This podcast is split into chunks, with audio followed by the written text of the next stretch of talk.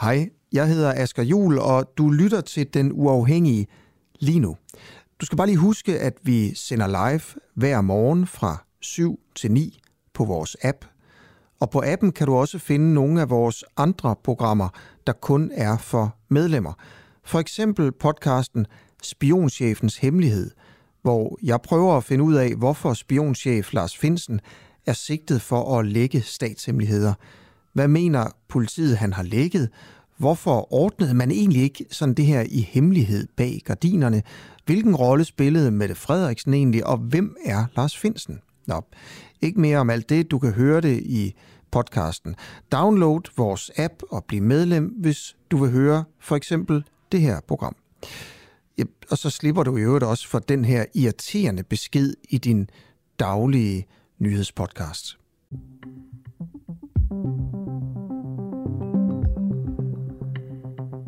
Velkommen til en uafhængig morgen med Christoffer Lind.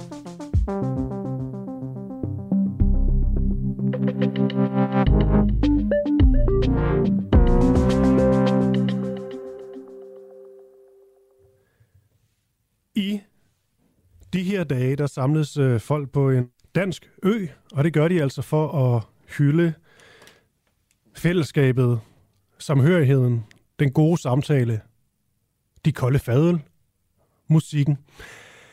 Det er et event, som år for år vokser sig større og større. Vi taler i 10.000 vis af mennesker, som øh, mødes for at have det, øh, have det sjovt, have det rart, måske et lille afbræk for hverdagen, men også for at have de her gode samtaler, for at føle sig inkluderet. For her, til det her møde, der er der altså, der er plads til alle. Det er på en eller anden måde blevet sådan en af de her øh, højborg for det store, brede fællesskab, hvor man altså, ja, drikker nogle fadøl og har det sjovt. Og jeg tænkte, nu var det her stå på i de her dage, at det var på sin plads lige at ringe til en af de gæster, som, øh, som er til stede til det her øh, storslåede øh, event. Så jeg prøver lige at, prøver lige at ringe op her og se.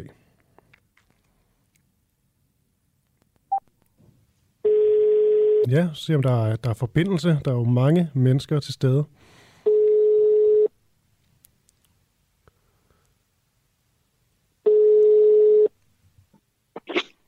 Ja, hallo? Ja, goddag her. Hvor... Øh, det er Oliver, ikke? Jo, jo, jo, jo. Hej Oliver. Hvad, øhm, Hej. Kan du ikke lige beskrive, hvor du står øh, lige nu, og hvad du ser? Jo, jamen det kan jeg godt. Jamen, jeg står på en... Øh, jeg har næsten lyst til at sige, hvad der engang har været en græsplæne. Øh, der er meget øh, jord og flis, men også en enorm stor mængde mennesker, der hygger sig. Mm. Jeg kan kigge lidt ud over og ser nogle forskellige flag. Jeg ser Dannebro, når jeg kigger foran mig her. Men når jeg drejer mig lidt mere rundt, ser jeg også ret mange piratflag. Det er tydeligt, at, øh, at det altså ikke kun er nationalister, der er taget på tur i år. Okay, kan du, øh, kan, du, kan du prøve at beskrive, hvordan, øh, hvordan folk omkring dig ser, ser ud? Ja, det kan jeg godt. Altså, øh, lidt, lidt slukkeøret, men, men generelt øh, højt humør. Jeg ser shorts, jeg ser bare ben, men jeg ser altså også øh, helt pangfarvet grønt hår og lange dreadlocks og, og, og, og, og generelt meget, meget, meget sort tøj. Hvis der er en ting, der er til fælles ved dem, så er det, at nærmest alle omkring mig sidder med en dåsebajer i hånden. Ja. Jeg tror, det er nødvendigt for, øh, for at komme igennem dagen i dag. Okay, ja, man kan jo sige, at dåsebajer, det er jo noget, der, øh, der leder op til en, en, god, øh, en god samtale, og det er jo også... Øh, det er jo også en grund til, du, til, du er, hvor du er, altså for at få nogle gode, øh, hyggelige, sjove øh, øh, snakke gå ud fra. Ja, jamen øh, vi havde faktisk en, øh, en, en, en snak i går, som udviklede sig øh, til at blive rigtig konstruktivt for, for alle de involverede partnere. Det sker ved, at øh, cirka klokken, ja hvad har det været, halv fem, der, øh, der vågner jeg ved at høre en en, der råber, nej, gå ud, gå væk med dig, smut. Og så tænkte jeg, så bliver jeg jo nysgerrig, for jeg kan jo genkende stemme, og det er jo min kammerat. Øh, og så råber jeg til ham og siger, jamen hvad fanden er det, der foregår? Siger han, der er simpelthen en, der er i mit telt. Ja. Og så øh, kigger jeg ud af, af mit eget og stikker hovedet ud. Øh, ganske nysgerrig, en lille smule øh, bange faktisk også. Og så ligger der en, en fuldvoksen mand i, i, i cowboybukser og cowboyvest, der ligger og gået fuldstændig øh, plakat i brædderne hen over øh, min kammerats øh, telt. Og øh, da vi så får rusket liv i ham, det er så her, den konstruktive dialog starter, for vi får sagt til ham på en pæn måde, jeg tror ikke, du bor her. Mm. Og det er jo så der, hvor at, øh, det gode ved, ved, ved det her område er, at det er jo bygget til debatter. For han siger, jo jo, jeg bor her. Og min kammerat stikker hovedet ud af hans eget telt og kigger på mig og siger, nej nej, det er mit telt, du ligger halvvejs oppe i. Og det, det går alligevel en, en, øh, en, en, en gode 10 minutter, før vi får overbevist ham med fyren om, at det er altså ikke her, han bor. Det er altså her, vi bor. Men det endte jo så konstruktivt. Mm. Men ved du om, altså fandt han, fandt han sit, uh, sit rigtige telt og sine egne, uh, ja, sine egne, skulle til at sige? Men jeg har, jeg har simpelthen... Altså, jeg vil, så vil jeg så sige, at herude, der er vi jo alle blandt vores egne på en eller anden måde. Mm. Men jeg har... Øh, jeg ved ikke, hvad der er sket med ham, men jeg har simpelthen... Jeg har prøvet at holde øje i dag. Se, om jeg kunne, kunne se ham. Se, om jeg kunne genkende ham. Men det er jo svært, som... Øh, fordi dresscoden herude jo er jo, er jo ret godt fuldt af folk. Det er meget, det er shorts, og så er det denim mm. øh, med en hel masse øh, tryk på. Så det, jeg har ikke set ham endnu, men hvis jeg finder ham, så skal jeg helt sikkert lige høre, hvordan fan resten af hans nat gik. Ja, og kan du så, Oliver, kan du lige sådan... Øh prøve at beskrive over for mig og, og lytterne, hvad, hvad sådan en dag så ellers skal, skal gå med. Altså du, du, man kan sige, du er stået op nu, du, øh, du er ved at være, være, være klar til, til dagen. Der er nogen, der har åbnet nogle, nogle øl. Hvad, hvad skal der ske? Ja, Jamen, øh, vi skal jo så have drukket de her øl, der er blevet åbnet. Øh, og så, når vi har drukket de øl, så bliver det jo nok til, til øh, en enkelt eller to mere i hvert fald.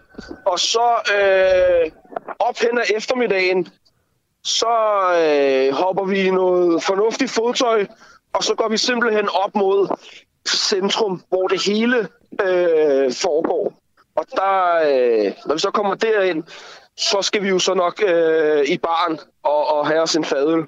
Ja, jeg kunne se øhm, øh, på et opslag på de sociale medier, at, øh, at øh, Michael Bertelsen er til stede. Nå, hvorhen? Ja, jeg ved ikke, han gik bare rundt sammen med en, der hedder, tror, han hedder Klaas Antonsen, sådan en trommeslager, fordi det er Antonelli Orchestra. Nå. Øh, der er også øh, politikeren Stinus Lindgren, tror jeg nok, er, ja. er til stede. Ham har jeg prøvet at holde øje med. Ja.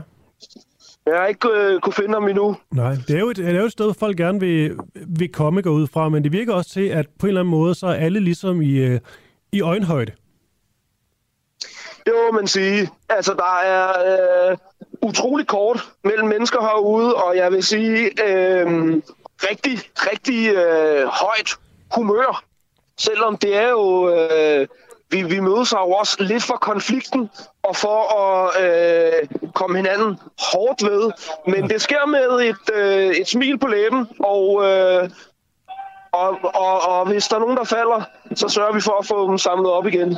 Okay, lige, lige, øh, hvad sker der i baggrunden? Er der, der lyder Jamen, der er simpelthen øh, der er en eller anden gruppe et, et eller andet sted i det her hav af, af, af billige øh, kuppeltelte fra Harald Nyborg, er der nogen, der har startet en fællesskål, som en simpelthen en steppebrand har bredt sig hen over faktisk hele området. Okay, til sidst, Oliver, øh, skal du til, til nogle, øh, nogle events i dag? Ja, det skal jeg. Jeg skal øh, simpelthen se nogle, øh, nogle ældre herrer, som jeg har glædet mig meget til at se. Øh, ja, faktisk nogle, øh, nogle af kirkens mænd, kan man jo faktisk kalde dem. Mm. Jeg skal op og se øh, et arrangement med noget, der hedder Judas Priest, som jeg glæder mig enormt meget til at høre, hvad de har af, af, af interessante pointer okay. og show til os i dag. Ja, så et uh, show med Judas uh, Priest, uh, en masse fadel, fællesskål, det lyder dejligt, Oliver. Ja, og så, uh, altså, hvis der er nogen lyttere, der også er ude til det her arrangement, må jeg så ikke bare uh, starte en, en, en skål op med jer? Jo, klokken er jo... Ja. Uh, vi sender jo det her klokken sådan 7 om morgenen, men, men bare kom. oh, jeg skal lige have en, uh, en to sekunder. Ja. Så, kan du lige række mig en øl?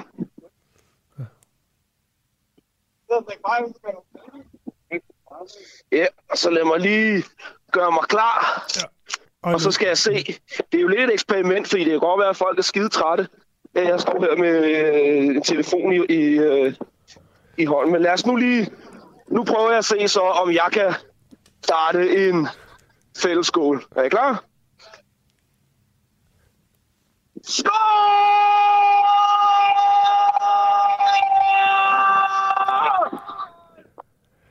Ja, altså Oliver her, meget, meget, øh, meget, meget stærk optagelse her til sidst. Øhm, han nævnte jo øh, Stinus Lindgren, det var faktisk mig selv, der gjorde det, øh, folketingspolitikeren for radikale venstre, og vi er jo nogen, der gerne lige kan lide at følge op på tingene, så vi fandt selvfølgelig uh, Stinus til, til det her stærke, stærke event. Prøv at høre, hvad han havde at sige om det her. Nu har vi ventet, og jeg kan også bare se, altså, da vi nærmede os festivalpladsen her i år, hvordan man ligesom fik den der følelse af, at nu er vi tilbage, nu er vi hjemme igen. Og det har været udskudt. Altså, det, er jo, det er jo udskudt i flere år, selvfølgelig, på grund af nedlukningerne. Øh, og at være her er jo bare helt fantastisk. Og vi, jeg, vi, kan jo godt, tør jeg godt sige, har jo glædet os til det her. Men det sjove er, når du er herude i dag, altså jeg kan bare sige, at dem jeg skal mødes med af mine venner, det er jo, det er jo journalister, det er jo forskere, det er øh, øh, psykologer, det er jo folk, som er vokset op med det her i 80'erne og 90'erne, men jo ikke, øh, ikke er vokset fra det.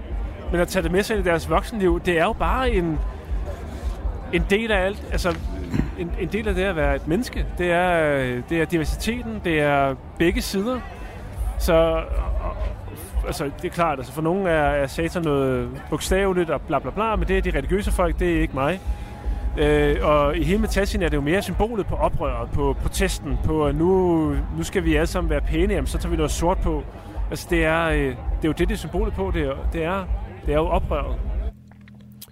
Ja, altså Stinus øh, Lindgren her. Og så kan jeg lige sige til de interesserede, øh, der er jo også et andet event, der, der finder sted de her, de her dage. Det er Elitens øh, topmøde på Bornholm. Og der har vi faktisk øh, Camilla Boraki, min kollega, med senere til lige at give en Øh, statusrapport fra, hvad hun går rundt og, og laver. Jeg så et billede af hende sammen med øh, Magnus Heunicke, hvor det, det så ud til, at de havde det rigtig sjovt. Men altså, vi taler med Camilla lidt senere i den her udsendelse.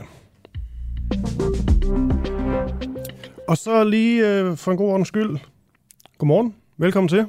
Nu er klokken blevet 12 minutter over syv. Du lytter altså til en uafhængig morgen på denne her fredag, som er og bliver sidste udsendelse for denne her uge. Så kan jeg jo sige, så har vi en uge mere. Altså, vi sender igen mandag, og så sender vi hele ugen ud. Men fredag den 24. Der går vi simpelthen på, øh, på sommerferie. Så hvis I lige skal have vridet det sidste, den uafhængige ud af jer, så er det altså nu, du skal lytte med. Vi øh, vi har også gang i en, øh, en kampagne om at få en Christiansborg-redaktion op og stå, som jeg kommer til at sige mere om senere i udsendelsen, hvor vi gerne vil have nogle øh, nye medlemmer. Og det vil vi simpelthen, fordi at vi, vi har brug for at få lidt ekstra kapital ind, så vi kan fortsætte med nogle folk, ansætte nogle nye, og så få lavet sådan en, øh, en fuldstændig uafhængig Christiansborg-redaktion med det ene formål at stille politikerne alle de irriterende spørgsmål, og også være til stede sådan nogenlunde konstant. Så jeg ikke kan slippe ud af det bare ved at sige øh, ingen kommentar, eller sende en mail videre til for en eller anden presse rådgiver, eller hvad det, hvad det nu plejer at gøre. Altså, vi kan simpelthen bare konfrontere dem ansigt til ansigt, og så måske, forhåbentlig, få nogle flere svar, end, øh, end vi gør de her dage. Det handler særligt omkring øh, ministerne, som simpelthen er så svære at få i tale. Man kan godt få dem til at tale måske til et... Øh, om de lidt mere sådan bløde ting, eller hvad det nu skal være. Øh, Højnegø fik vi det til at tale lidt om, øh, om hans DJ-karriere, men når det virkelig brænder på, så er det altså svært, og så bliver det ofte en anden person, der bliver sendt i byen. En eller anden politisk ordfører af en art, der så bliver sendt, øh, sendt afsted, og så kan man så diskutere med den her politiske ordfører, som jo selvfølgelig repræsenterer øh, partiet, men alligevel så slår det bare ikke helt så hårdt, og det er svært at få det her helt vigtige citat, fordi så kan de altid sige, at det var en politisk ordfører, der sagde det her. Det var ikke ministeren. Ministeren mener nok noget andet. Og det er det problem, vi gerne vil have løst på sin vis, blandt andet ved at oprette sådan en Christiansborg-redaktion. Derfor skal vi have nye medlemmer. Jeg siger mere omkring det her senere i, øh, i udsendelsen, men det er bare for at sige, at det, det er altså ikke bare sådan en tikkekampagne. Det er faktisk fordi, vi godt kunne bruge mere kapital, hvis det her skal, skal lykkes. For det er jo bare sådan, hvis der ikke kommer et, øh, jeg tror det er 500 nye medlemmer, vi satser på. Hvis de så ikke kommer ind, så kommer den her Christiansborg-redaktion bare ikke op at stå. Så det er egentlig også bare lidt om, hvis man ikke er medlem derude, man har lyst til at støtte op om det, og så få denne her Christiansborg-redaktion, man så kan sige, at man jo egentlig har sådan nogle ret så reelle aktier i. Så kan jeg jo sige, senere i dagens program, og taler jeg med øh, finansordfører for SF, Lisbeth Bæk Nielsen. Det er et interview, jeg glæder mig ret meget til. Det handler om det, den her afskaffelse af kontanthjælpsloftet. Det har været en stor ting for øh, SF. Det her, og de virker meget, meget begejstrede. De siger også, at det ligesom vil løfte 9.200 børn ud af fattigdom. Jeg er meget interesseret i at vide, hvad er det for nogle tal?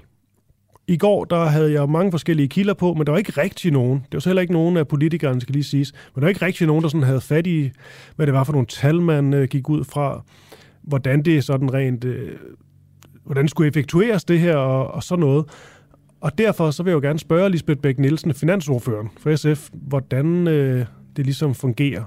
Fordi i går der talte jeg med øh, Mads Bilstrup blandt andet. Han er formand for Socialrådgiverne og var ikke helt så begejstret for denne her aftale, der er landet, som, øh, som SF tydeligvis er. Her kan du lige høre en bid fra, øh, fra interviewet med Mads Bilstrups øh, kritik. SF og P. Olsen Dyr, de fejrer jo det her som en, en kæmpe sejr. Det er jo selvfølgelig også øh, et, et krav fra deres side, så det er også vigtigt for dem rent politisk, at, øh, øh, at Mette Frederiksen og Socialdemokratiet nu, nu lyttede og fik det afskaffet. Men hvis der ikke er nogen sådan reel effekt, så virker det som en sådan lidt tom jubel. Ja, det kan, det kan man sige, øh, men, men man har måske også haft brug for politisk, det skal jeg ikke kunne sige, øh, at gå ud og sige, at nu er øh, kontanthjælpsloftet afskaffet, fordi at det var en del af aftalegrundlaget, øh, jævnfør forståelsespapiret. Øh, men, og nu kommer mændet igen, mm. der er kommet en indkomsttrappe, som, som egentlig er det nye kontanthjælpsloft. Okay. Det, det, det, det, bare, det lyder helt... Øh, jeg bare, det er meget, øh, det er meget palaver for at, at erstatte noget med, med noget, der nærmest er, er det samme, der bare har et, øh, et ord, der måske klinger lidt bedre. Ja, altså, ja. Ja. Det er jeg nødt til at sige. Ja, og det her, det vil jeg stille videre, det her spørgsmål om, hvorvidt øh, man i virkeligheden bare har erstattet det med noget andet, der måske lyder bedre, men som dybest set er det samme til, øh, til F, SF's finansordfører. Det er klokken 8.50, altså det sidste interview her til, øh, til morgen. Der er jo mange, der har skrevet godmorgen, kan jeg se. Jakob Svendborg skriver godmorgen, Jakob Lund skriver godmorgen, Jan Andersen, godmorgen, jeg godmorgen til alle jer, og øhm, også med flere skal lige sige, så også godmorgen fra Roskilde, tror jeg det er, fra Berit. Så det er en, der skriver, Christoffer, din snowflake. Det ved jeg ikke engang, hvad det betyder. Jeg har en idé om, det er negativt. Nå. Så står der, folkemødet er i virkeligheden et flop. Kritikken er berettiget. Det er godt for Bornholm. Det er sjovt for politikere og journalister, men kontakt til folket, puha, det kniber det måske mindre med. Det kunne nok godt være noget om. Skriver Hans Rebel. Jeg håber, I kommer til at lykkes med den Christiansborg-redaktion. Det ville være et nybrud i dansk mediehistorie. God dag til jer alle. Ja, om i lige måde. Jeg kan lige nå nogle nyheder, inden øh, den første live er på. Christian Tulsendal, han vil ved det kommende folketingsvalg ikke stille op for Dansk Folkeparti. Det her, det siger Christian Tulsendal i et interview med Radio 4. Dem, der har et stort problem med mig i partiet, har ikke bare fået mig til at gå af som formand, opnår nu også, at jeg ikke genopstiller til næste folketingsvalg. Så hvad mere ønsker de, lyder det fra den tidligere formand. Og denne her beslutning, den kommer efter interne stridigheder i partiet. Helt konkret, der siger Christian Tulsendal, at det her det sker efter partiet offentligt talte om, at man så frem til, at han fremadrettet kunne have flere ordførerskaber end den nuværende post som forsvarsordfører. Den dialog skulle være holdt internt, siger han. Rumstationen ISS må vige for rester af russisk spionsatellit. Den internationale rumstation ISS blev i går tvunget til at ændre kurs for at undgå vragrester fra en sovjetisk spionsatellit, der blev skudt ned af det russiske militær for syv måneder siden. Wow. Rumstationens bane måtte således ændres for at undgå et stykke skråt fra satellitten Cosmos 1408, en tidligere sovjetisk efterretningssatellit fra 1982. Det oplyser Dmitri Rogozin, der er leder af den russiske rumfartsadministration. 87 personer evakueret fra Yellowstone National Park efter voldsomt vejr. Et voldsomt uvejr har lukket Yellowstone National Park. Tre dage med masser af regn har givet oversvømmelser og mudderskred i det berømte naturområde, som hver år tiltrækker i tusindvis af turister. 87 mennesker måtte hjælpe til sikkerhed af amerikansk militær, efter at have været fanget af uværet, det skriver nyhedsbruget AFP. Oversvømmelserne de er så store, at myndigheden forventer, at dele af parken, der strækker sig over delstaten, staterne Wyoming, Montana og Idaho, vil være lukket for besøgende resten af året. Og hvert år der besøger altså 4 millioner mennesker i Yellowstone, øhm, der blev etableret som verdens første nationalpark i 1872. Jeg ved ikke mere. Var det ikke sådan lidt, øh, lidt tynde nyheder? Og ikke sådan rigtig gang i den. Men øh, vi, vi holder, holder øje i nyhedsoverblikket og ser, om vi, øh, vi får lidt mere på. Men om ikke andet, så den første, jeg læste op, den er interessant, ikke? Christian Tulsendal vil altså ikke stille op for Dansk Folkeparti. Hvad betyder det? Det er jo... Tro mig, der er mange politiske kommentatorer, der skal til at analysere og på det her, altså, fordi det har jo været rygtet længe, også da han ikke mødte op på, på valgdagen og fik kritik for det, blandt andet af daværende formand Pia Kærsgaard. Øhm, og så er det hele den her, for at bruge et, et, et lidt irriterende ord, men den her fløjt med, øh, med den politiske fløjt, vil jeg hellere sige, med, med Inger Støjberg, som jo måske, måske ikke vil starte et, et nyt parti, og kunne Christian Thulsen Dahl så blive en del af det. De har i hvert fald talt meget, meget positivt om hinanden. Og nu er det i hvert fald, som om det er kommet et stykke tættere på, mindre han overvejer at forlade øh, politik. Vi får se. Der kommer nok meget, meget mere om det her i de, øh, de kommende dage. Men altså, Christian Thulsen Dahl vil ikke genopstille for, øh, for Dansk Folkeparti.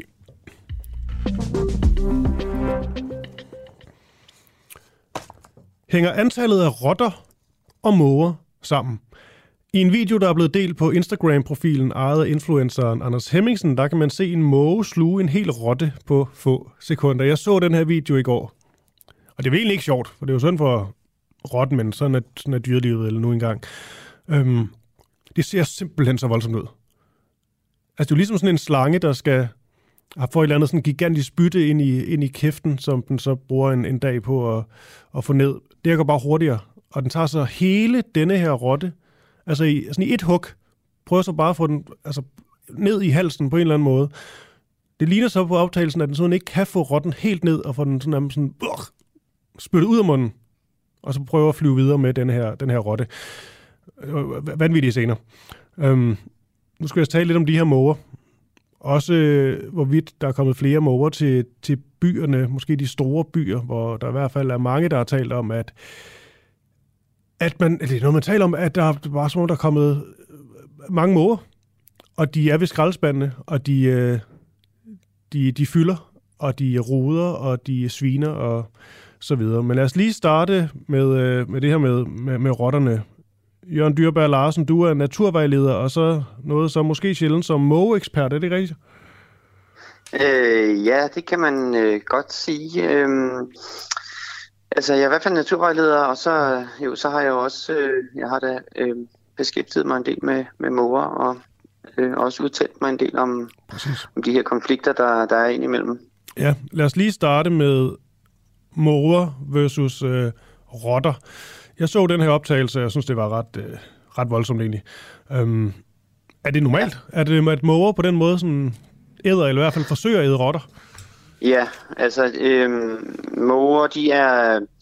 Altså, de er, øh, de, de er jo næsten altædende, altså, så det vil sige, at de kan spise øh, mange forskellige ting, altså, og de tager ligesom, hvad der er tilgængeligt i de områder, de er i. Så, øh, så det er ikke øh, unormalt, og, og det er jo, altså en, en sølvmåge, det er jo et forholdsvis øh, stort dyr, så, så det kan også tage ret store øh, hvad hedder det, øh, fødeemner, altså så enten øh, altså en rotte, den, det er ikke noget øh, problem for den. Øh, øh, altså det har det så været her i det her tilfælde, men det afhænger selvfølgelig også af, øh, af rottens størrelse, men altså øh, de, kan, de kan sagtens sluge den i hvert fald. Så er det mere øh, nok problemet om, om, øh, om de har fået aflivet rotten i forvejen, eller om... Øh, og det er jo nok derfor, at den så har øh, i det her tilfælde øh, hvad hedder det, gylpet den op igen, og så fløjet, fløjet videre med den for at, at få gjort kål på den et andet sted. Ikke? Ja.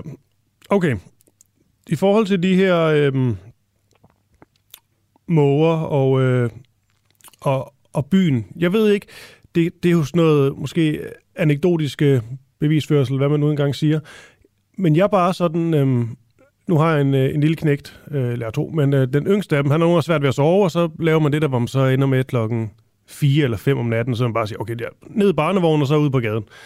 Når jeg så ja. går rundt sådan på Østerbrogade, så er det lidt som at gå rundt i sådan en eller anden øh, dystopisk film eller et eller andet, fordi der er jo ingen mennesker. Til gengæld Nej. så er der bare store, fede måger over det hele, og de ja. altså, er i skraldespandene, og de larmer og skrabber med næbene. Øhm, der er bare mange af dem. Er der kommet flere? Ja. Øh, der er sandsynligvis kommet flere i, øh, inde i byerne. Øh, altså, der har, der har jo altid været øh, morer i, i nærheden af byer, eller mm, altså øh, øh, eller, eller tæt på mennesker. De, men, øh, morerne, de er, de er meget tilpasningsdygtige, og de er gode til ligesom at, at udnytte de ressourcer, der, der bliver stillet til rådighed for dem, og det er vi mennesker er ret gode til, øh, at, øh, at både stille føde og redde muligheder og Øhm, og, og ligesom øh, øh, steder, hvor de kan, hvor de kan yngle i fred for, for, for de rovdyr, der er en trussel for dem. Øhm, så, øhm, øh, så på den måde så hjælper vi sådan set morerne med at, øh, at, at blive mange inde i byerne. Og det, når de så først når de finder ud af det her, så øh, er det sandsynligvis et fænomen, der godt kan det kan godt springe fra by til by. Eller, øh, mm. I hvert fald ser man jo, øh, man har set de senere år, at, at, at, at der kommer nye byer til, ikke? Hvor, hvor, hvor morerne har gode forhold. Øh, og, og noget kan måske også skyldes, at vi er begyndt at bygge, bygge øh, huse, der egner sig rigtig godt til, at morerne kan, øh, kan, kan yngle på dem øh, og anlægge deres mm. på, på toppen af flade tage for eksempel. Ikke? Men, ja, men, men, øh, mm. men, men, men generelt set så er der nok ikke kommet flere. Altså på landsplan, når man ser på mågebestanden, øh, sølvmågebestanden, så er det, ikke, det er ikke sådan, at der har været en voldsom stigning. Der har været en stigning øh, gennem de senere 30-40 år, men, men det er ikke sådan en, en, øh, øh, en, en hvad hedder det, eksplosiv ja. stigning, som nogle gange bliver, men, bliver nævnt. Men når de så ligesom har... Øh kan man nærmest føle, sådan, at overtaget, øh, der overtaget i det her tilfælde øh, København klokken, klokken 5 om natten, fordi der ikke er nogen mennesker. Øhm, ja. Så kan man jo se, at de, øh, de går i, øh, de går i, i skraldespandene. Og nogle kan ja. man jo også se, at de, altså, de, jo, altså, de, de sviner jo helt vildt, fordi de, de får taget en masse pap og papir og sådan noget, for det slynge ud, fordi de, de leder efter maden selvfølgelig. Men hvad er det egentlig, de går efter? Det er, øh, jamen det er nok øh, madrester, som øh, altså øh, pizzabakker med halve pizzaer i, eller, øh, øh, eller, eller mad, som folk har købt på vej hjem fra en bytur, eller mm, altså, så, så enten noget, der bliver smidt direkte på gaden, eller hvis det bliver smidt i skraldespanden, og de er åbne, og de ligesom kan få, få hovedet og næbet ned i og, og fiske noget op, øh, så, så er det jo øhm, så er det tilgængelig føde, og det, det, det er de er super gode til at finde frem til og, og udnytte. Øhm, så, så, øh, og man ser jo også, altså de, de her, de her øh, og, grund til, at det især er det om natten, eller de, de er nok tit i de meget tidlige morgentimer, der hvor det måske øh, er begyndt at blive lyst, og øh, der har morerne jo ligesom byen for sig selv. Når først trafikken begynder, og folk begynder at tage på arbejde, så har de ikke lige så øh, øh, så har de ikke så nemt, eller de har ikke, øh, de er i hvert fald mere øh, tilbageholdende, øh, for, fordi øh, de har jo stadigvæk en, en vis distance til mennesker, fordi øh, øh, det er jo ikke altid, at vi vil dem det godt, kan man sige. Mm. Alright, jeg tror egentlig, jeg tror egentlig, det var det. Vi skulle lige øh, tjekke check ind på den her video, som, øh, som er floreret vidt og bredt. Øhm, ja. Og, og ja, konkluderende måger kan godt øh, spise, spise rotter. Det kan også være, at det lykkes for den her, for den her rotte ned, når den lige er fløjet et andet sted hen med den. Øhm, så jeg tror, det var det, øh, Jørgen Dyrberg Larsen, naturvejleder. Øhm, det, var, øh, det var dejligt at have dig med her til morgen, og kan du have en god dag? Ja, tak. I lige måde. Tak.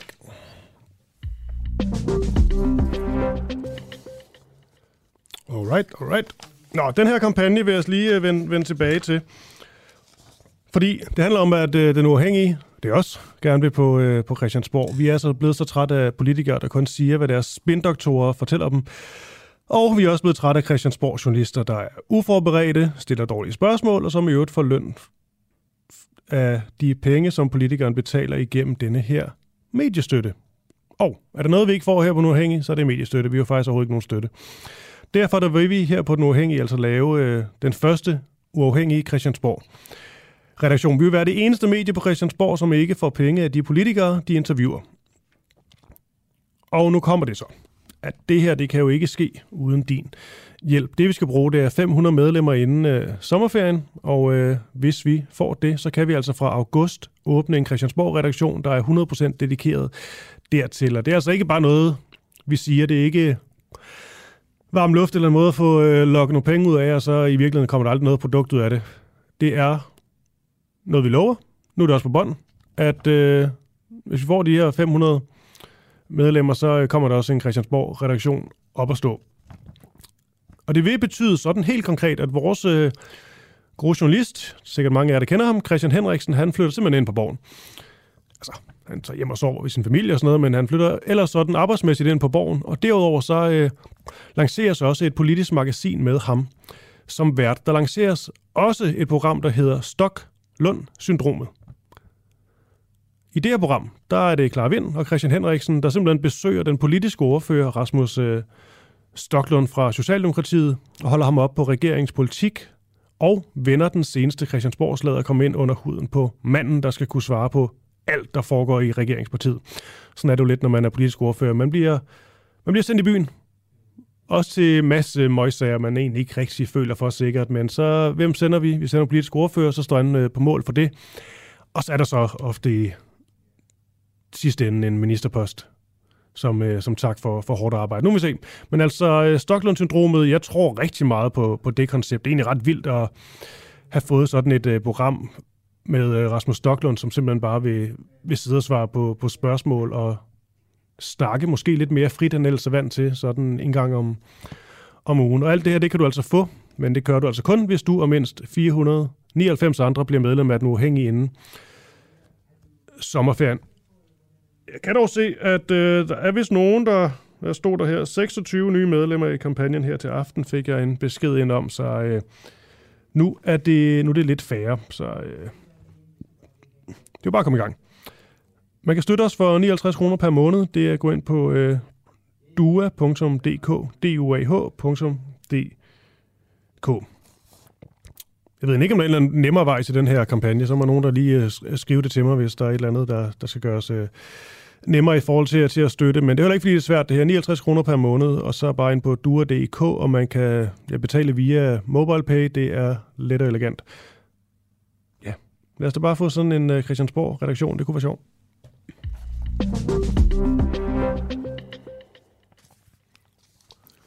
Og fra den ene begivenhed til den anden til den tredje, nemlig Roskilde Festival. For har corona rent faktisk ødelagt Roskilde Festival, på trods af, at den øh, bliver afholdt igen. Med små to uger til Roskilde Festival, der plejer det at være fuldstændig umuligt at opstøve en, øh, en billet. Det har jeg selv prøvet i fuldstændig øh, desperation, og hvor man også lige pludselig falder over nogle annoncer, hvor de sælger billetter til 1000 eller 2000 kroner mere, end de egentlig er værd. Og man kan jo godt være desperat nok og så hoppe på sådan en øh, billet, men det er noget andet i, øh, i år, mærkeligt nok, fordi lige nu er der over 3.000 billetter, det stiger hele tiden det her tal, til denne her ellers udsolgte Roskilde på, på salg, til salg på DBA, og derudover rigtig mange altså der er dagligt nye annoncer, jeg ser, eller folk, der skriver på, på Facebook, at de har en, jeg så lige en her til morgen, der havde en øh, par billet til salg, og så en, der har en lørdagsbillet øh, til salg. Og det kan undre, fordi det er jo ikke sådan, markedet plejer at fungere. Altså, der er totalt udsolgt. Men folk er med deres øh, billetter, og har svært ved at komme af med dem. Det er jo også det, der, der pranken går ud fra. Vi taler nu med Annette Mikkelsen. Hun er lakur, undskyld, hun er Ph.D. i idrætssociologi og kultursociologi ved Syddanske øh, Universitet. Og Annette, lad os bare starte med, jeg til at sige simple spørgsmål, er det, men måske ikke, men ved du, hvorfor folk sådan mere generelt sælger deres, øh, deres billetter, og godmorgen? Ja, godmorgen. Øhm, der er mange forklaringer på det. Det er komplekst, men jeg tror, at øh, en festival, som ikke har været afholdt i to år, hvor folk har haft billetterne i to år, øh, fordi vi skal huske, at øh, der også blev blive aflyst i 2020, så øh, fastholdt folk deres billetter, og de skulle bare gemme dem, og så kom der heller ikke en festival året efter, og så kom der en festival nu. Og noget af det, som jo trækker på Roskilde, kan man sige, det er jo det, at man ligger i camp med nogle rigtig gode venner, og det er noget, man forbereder hele året ind til den næste festival. Og de campfællesskaber, de er der måske lige pludselig ikke. Lige mm. pludselig så har folk fundet ud af, at de skal noget andet.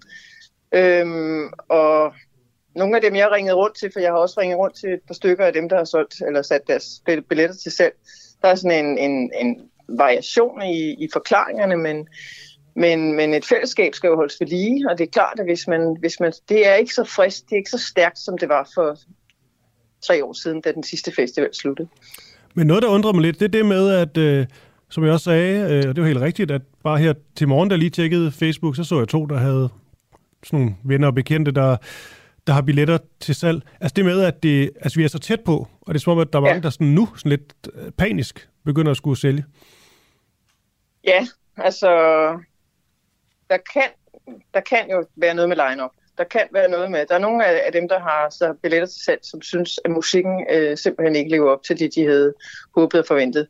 Så var der en, der sagde, ej, jeg mærkede efter, og lige pludselig så gad jeg ikke bare alt den larm, alle de mennesker og al den tislugt. Mm. Øh, jeg vil hellere høre panfløjt. Øh, okay. Så er der nogen, som finder ud af, at nej, de kommer i praktik, de, de, de, de kan ikke komme på Roskilde alligevel. Nogen, der tager ud og rejse. Der har været lidt snak om corona, der er måske en, en ny coronatype på vej.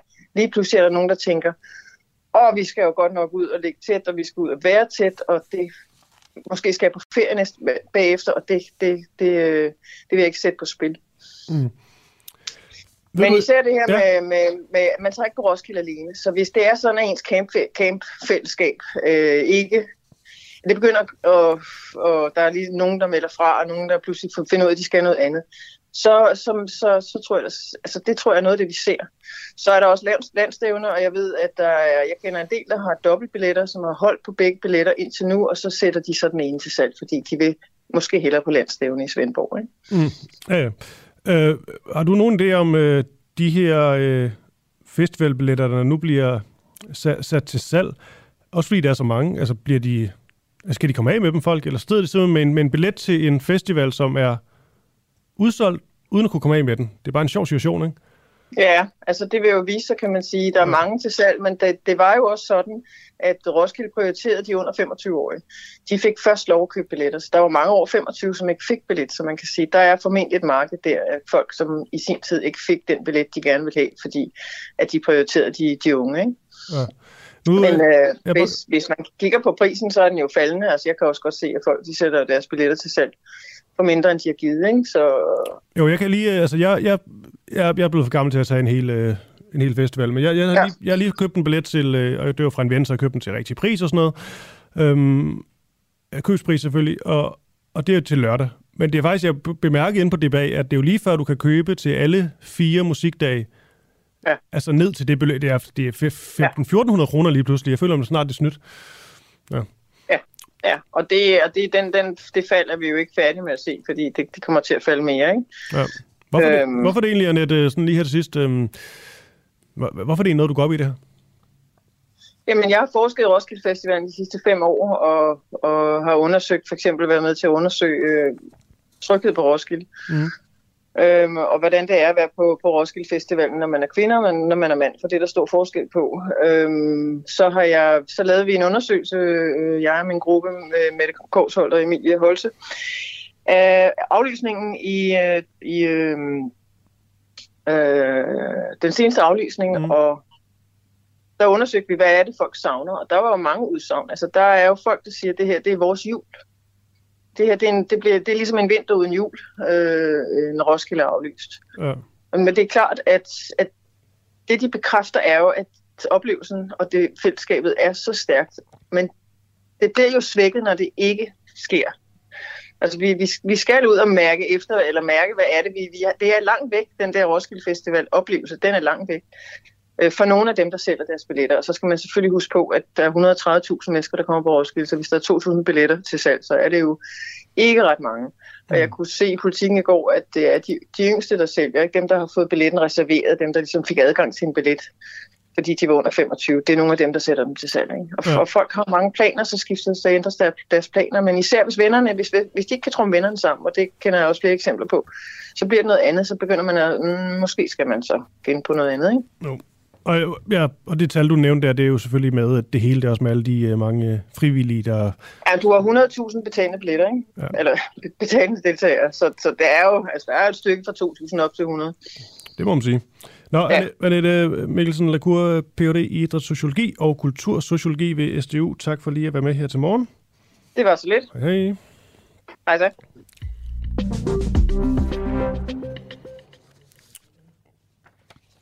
Ja, vi har et, øh, et program, der hedder Oppositionen. Det er inde på, øh, på appen. Endnu en god grund til at blive medlem af den uafhængige. Det er jo sådan et, man kun kan høre, hvis man er medlem. Så ligger det bag denne her mytiske betalingsmur. Jeg vil egentlig gerne lige spille et klip fra det. Det gør jeg, før jeg taler med øh, min gode kollega Camilla Boraki, som øh, befinder sig et eller andet sted på Bornholm, måske i et øh, form for telt. Jeg ved det faktisk ikke.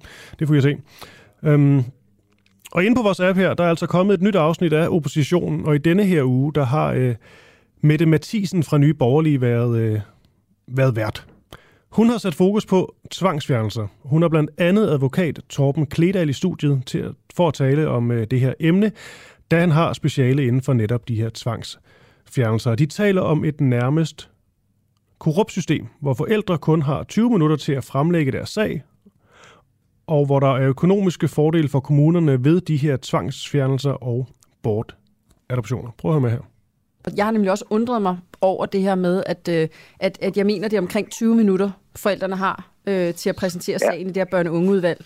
Ja. Øhm, altså, vi taler jo nok om det mest fundamentale, grundlæggende øh, ja hvad skal man sige, krænkelse af sin, øh, sin hvad skal man sige, sine, det er rigtigt. Øh, sine rettigheder rigtigt. som, som, som borger i Danmark. Det, altså det her, når staten tager ens børn, altså det kan faktisk ikke blive værre, vel? Altså, og, øh, ja, ja. Og, og det er nemlig rigtigt, fordi det næste er så, altså man kan sige, den der proces, der foregår, det er jo for eksempel, jeg har jo set eksempler på, hvor kommunen på baggrund af en anonym underretning Altså det første er det der, hvordan kan man på ministeriets hjemmeside beskrive og opfordre folk til at anmelde ting anonymt? Altså, det var noget, undskyld, jeg siger, det var noget, der, der blev brugt meget, dengang vi var ja, fra 40 til 45. Ikke? Ja. øh, det er den første ting, mm. fordi man kan sige, hvorfor skal du have lov til at angive sådan noget anonymt, når du for eksempel, hvis du vil anmelde en straffelovsfortrædelse, så skal du oplyse navn og CPR-nummer. Ja, det skal man jo normalt. Altså man kan sige, hvorfor er det ikke, at man, hvis man vil anmelde altså noget, at man så skal indgive en anmeldelse, ligesom man skal, hvis man altså, ja. anmelder noget andet strafbart. Øh, altså der skal du møde ja. op på politistationen, eller du skal øh, skrive ind på politiets hjemmeside og indgive en, ja. en officiel anmeldelse med ja. CPR-nummer og det hele. Øhm, ja, så, så, så det, er sådan set, øh, det er sådan set enig med dig i, at det er, at det er dybt problematisk, fordi det jo også kan ja. blive brugt i en eller anden form for chikane og med, ikke? Øhm. nemlig. Det næste er så det her med, at øh, hvad det hedder nu, jamen så kommer den her børnefaglige undersøgelse, så kommer den her forældrekompetenceundersøgelse. Og tager vi den børnefaglige undersøgelse først, så er det jo sådan, så kan forældrene jo godt sige, at det vil de ikke medvirke til. Men så sker der bare meget ofte det, så træffer børn- og ungeudvalget beslutning om, jamen den skal foretages, den skal så foretages på et børnehjem. Det vil sige, så skal barnet opholde sig på børnehjem. Og så dernæst, så kan det være, at der så kommer sådan en forældrekompetenceundersøgelse, hvor forældrene så skal gennemgå, ved at kalde det et mareridt, for at hvor der skal sidde en eller anden psykolog og skal, øh, hvad det hedder nu, ligesom skrive tingene. Og det, der man jo også skal huske på, når man, hvis vi tager det her med en børnefaglig undersøgelse til at starte med, det er jo, børn er jo fantastisk nemmere at manipulere med. Det er, det er de, ja. Og man kan sige, at nogle gange er det jo sådan, så er det jo forvaltningen, der selv laver undersøgelsen. Okay, så, så altså, du tænker, det er, forældre, altså, det er forvaltningen, der laver den her børnefaglige undersøgelse? Øhm, ja, altså, no, no, nogle gange er det, ja. Og, og det vil sige, at man har ikke en, en, en børne hvad skal man sige, kyndig person inde og ligesom øh, tage de her svære spørgsmål og så videre med de her børn? Jo, de påstår, de har en børnesagkyndig inde ja.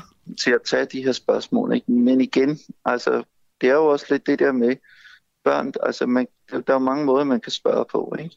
Jo, jo, jo, og, og det kan jo være ledende spørgsmål. Altså, fordi en af de ja. ting, jeg i hvert fald også har bemærket øh, i, i det her, det er, og, og det bliver jo kategorisk afvist øh, fra, fra regeringens side, men det er jo, at, det, øh, at, at der er jo nogle der er jo nogle åbenlyse økonomiske incitamenter også i forhold til, hvilken, hvilken model man vælger, når ja. et barn skal have, altså, eller en familie skal have noget hjælp. Altså øh, ja. det her med en meget massiv øh, forebyggende indsats er jo øh, meget dyrt. Øh, anbringelser øh, bliver øh, for mange vedkommende, der kan du få noget refusion osv., det kan være endnu billigere. Øh, bortadoptioner altså endnu billigere igen. Øhm, ja. Og det giver jo også nogle, nogle, i hvert fald nogle, nogle bekymringer i forhold til, at man måske sidder ude i kommunerne, øh, og måske har en presseøkonomi, øh, og, øh, og om det også spiller ind.